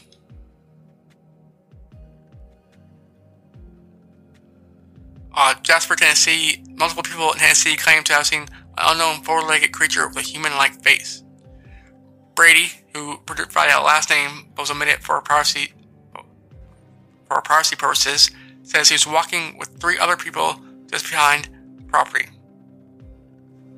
in Marion County when they spotted a creature the night of July 31st.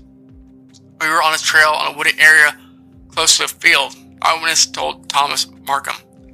Brady described the creature as a short, but fairly large and wide animal with a hairy body and a human-like face coming towards them. Its face was round and had a little hair on it, she said. It matches the description from the cave sightings, said Brady. There was no there was not photographic evidence provided by the eyewitnesses.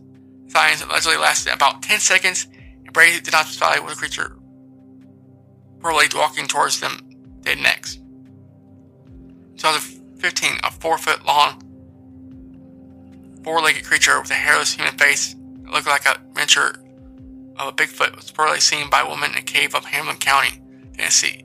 She also claimed that inside the cave she found what appeared to be a 16th century document written in Germanic by Italian explorer Amerigo Vespucci. Markham, who says she has been investigating the paranormal for over 20 years, also featured two YouTube videos that follow up investigating containing more images of the cave and allegedly found documents. He believes the new sighting could have added new information to the possibility of uh, the reappearance of the think giant ground sloth.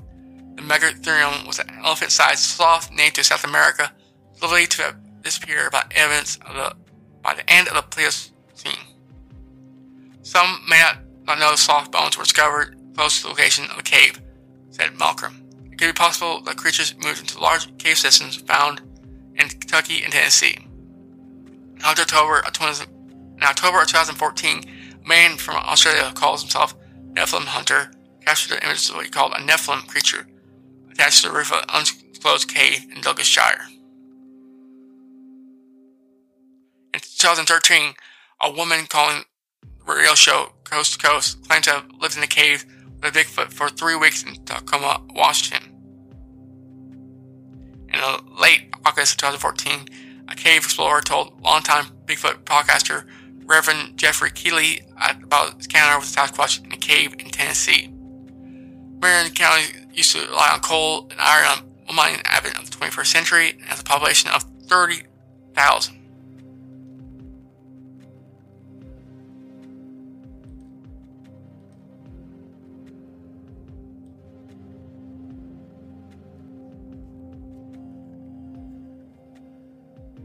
A cab driver comes upon a kangaroo-like creature in Tennessee. Two years ago. Uh, named Edgar Zayas, email admitted by Cryptology News for privacy reasons. 33 cat dispatcher from Johnson County, Tennessee. Uh, signing was in Elizabethton, Tennessee. It happened on signing took place on June 3rd, 2018, at approximately 1:20 a.m. It lasted about for a few seconds. But what we're doing the time of sighting? It was not me that has sighting. The full event is below. This is an account of a cryptid that occurred on the morning of June 3rd, 2018, around 1:20 a.m. approximately. To begin, I need to explain that I am a cab dispatcher. And sighting happened to a passenger that was being driven home by one of the drive of my drivers. They were going from Johnson City, Tennessee, where we are based, to customer's home in Elizabethton. My driver did not see the cryptid in question due to him being distracted by the car directly in front of him, swerving to avoid it. Female passenger in his cab asked upon passing the spot where the car had swerved if my driver had seen it. When he told her he had not, he described the creature. She described the creature as something about two feet tall, running at a rate of speed across the road on only its hind legs and had the overall body shape of a kangaroo. She said the creature was running towards the woods. To the best of my knowledge and research, this is the first sighting of anything like this in or around this area of Tennessee. There have, uh, have however, been other sightings of other creatures, ranging from the Birdman of Houghton to the Tennessee Wild Man, and even several possible Sasquatch sightings, including a possible winged Bigfoot creature. What did it look like? Describe physical features of what we saw. About two feet tall, running at high speed. Have you had a sight before? Yes. Was a kangaroo. Someone seen a kangaroo? Teacher spots a thunderbird on Tennessee. A man in Marion County says a man in Marion County says he saw and identified a bird he believes could, could be a thunderbird. 43-year-old teacher L. Broyles told Cryptology News driving when he saw the animal about 1.30 p.m. October 28th. It was light brown and the wingspan was 10 to 12 feet, he said. Burroughs claims that sightings lasted about one minute. They had never seen anything like it before. The bird, he adds, was feathered. He did not mention any features about its head or neck. Thunderbird, also known as roc, is a nomenclature used by Native Americans to refer to bird-like creatures with reptile features that are featured to be related to the extinct pterosaurs. In 1890, Arizona newspaper Tombstone Epitaph got so someone's uh, Tennessee recent saw by Bigfoot. Man spots giant Tasmanian tiger in Tennessee.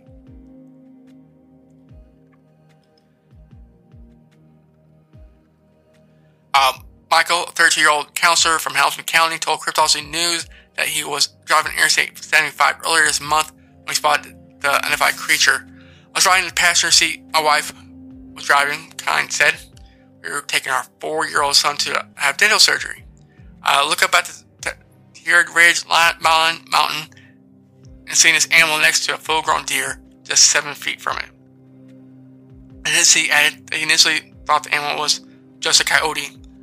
I didn't realize it was not. I tried to tell myself it was just a coyote, but I never seen anything that looked like that, especially its size. King said the animal was taller than a deer.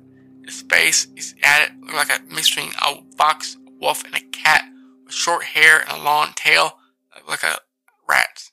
He also claimed that it was not a cougar. He believes it was about to pounce on the deer. It reminded me of a Tasmanian tiger. It looked like something that scaled the face of a rocky cliff with no effort. I can see the muscles and this thing, the body. Big body, skinny but not unhealthy. Muscular like a puma or a large cat, slender. Long face, pointy ears, slanted dark eyes, very long tail, very large.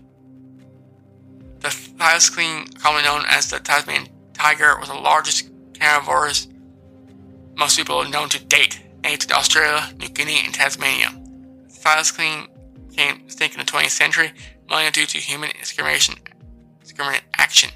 Reports of new sightings from these errors surface frequently, but a lack of evidence against animal misidentification. It is not common for similar sightings to be reported in the American continent, making me wonder what's really out there in the North American woods, said Michael. Interstate 75, the seventh large, largest interstate highway, connects the Great Lakes and the southeastern areas of the United States.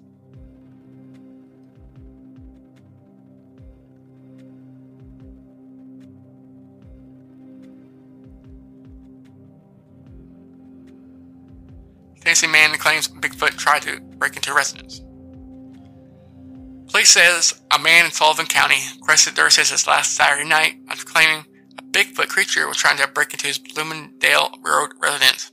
A caller, who had reportedly armed himself with a knife to fight the purported beast, said there was someone outside and banging on the front door.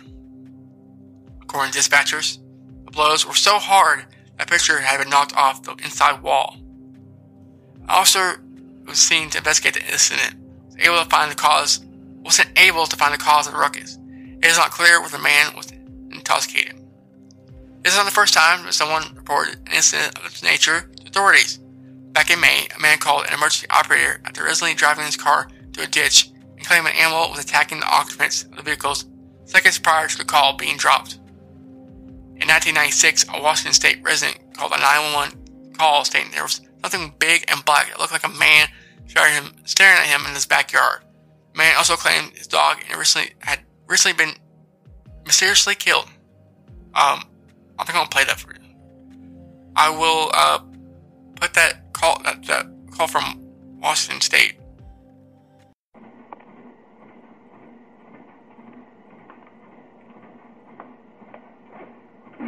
What are you reporting? Uh, with someone or something crawling around out here. Did you see what it was? What person or an animal or? I can't tell. All I know is my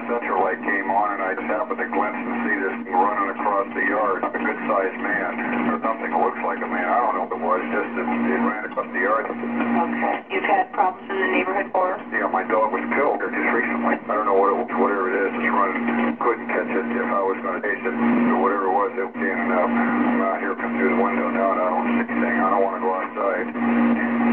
Jesus Christ, you better. Yeah, see ya. Hello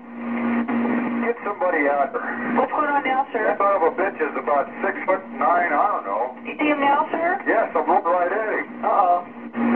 Okay, hang on. He's right. Is he in your yard, sir? Yeah, God, he's big. Okay, what's he in your yard? He's looking at me. Oh, the guy is on foot. This, I don't know what. He, he's, he's big, real big person. That's all I can say. okay, it is a it is a person. Yeah, I, yeah, it was a person, somebody real big. But he's all on back. He's, Is he a black male or a white male? Did you actually see whether or was he just wearing black? he's all black and big. He is big.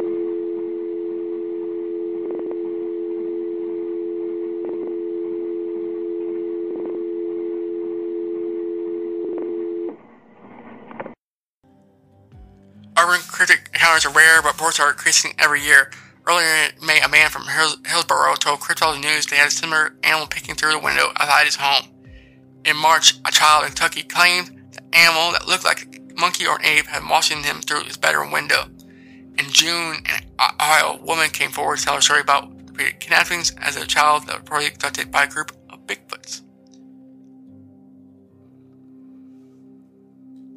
Just last August, a 40 year old truck driver from Utah told, told Cryptology News he had seen something that looked like a Bigfoot while parked at a truck stop in the city of Tooele. And, yeah. Gonna be it. Hope you have a good day, good weekend, and uh, thank you for listening, everyone. And please join me next week where we go into uh, Tennessee, Utah, I think. Next month is Utah. Next week be Utah,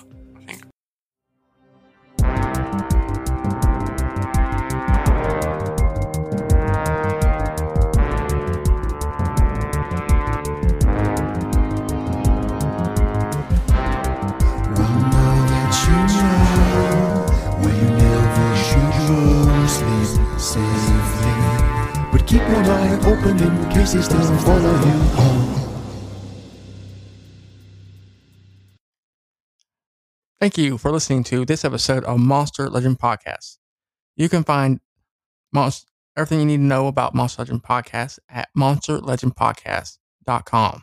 There you'll find the social media feed, episodes, and where you can subscribe on your favorite podcasting platform. It's all free. It's all available on your computers and mobile devices. So check it out. And thank you. And share with your friends. And don't be afraid to ask me any questions in any comments or uh, voice message, which you can find in the link down below in the show notes. Thank you. Enjoy all your favorite sports like never before at BetMGM. Sign up using code CHAMPION and receive up to $1,500 back in bonus bets if you don't win your first bet. When you register with BetMGM, you'll get instant access to a variety of parlay selection features, live betting options, and the best daily promotions in the business. And with BetMGM at your fingertips, every play and every game matters more than ever. Remember to use code CHAMPION and receive up to $1,500 back in bonus bets if you don't win your first bet. Place your money line, prop, or parlay bets with the king of sportsbooks today. BetMGM and GameSense remind you to play responsibly. See BetMGM.com for terms. 21 plus only. Virginia only. New customer offer. Subject to eligibility requirements. Rewards are non withdrawable bonus bets that expire in seven days. Gambling problem? Call 1 800 Gambler. Promotion. Promotional offer not available in Washington, D.C. Everybody in your crew identifies as either Big Mac Burger, McNuggets, or McCrispy Sandwich. But you're the filet fish Sandwich all day. That crispy fish, that savory tartar sauce, that melty cheese, that pillowy bun. Yeah, you get it. Every time. And if you love the Filet-O-Fish, right now you can catch two of the classics you love for just $6. Limited time only. Price and participation may vary. Cannot be combined with any other offer. Single item at regular price. Ba-da-ba-ba-ba.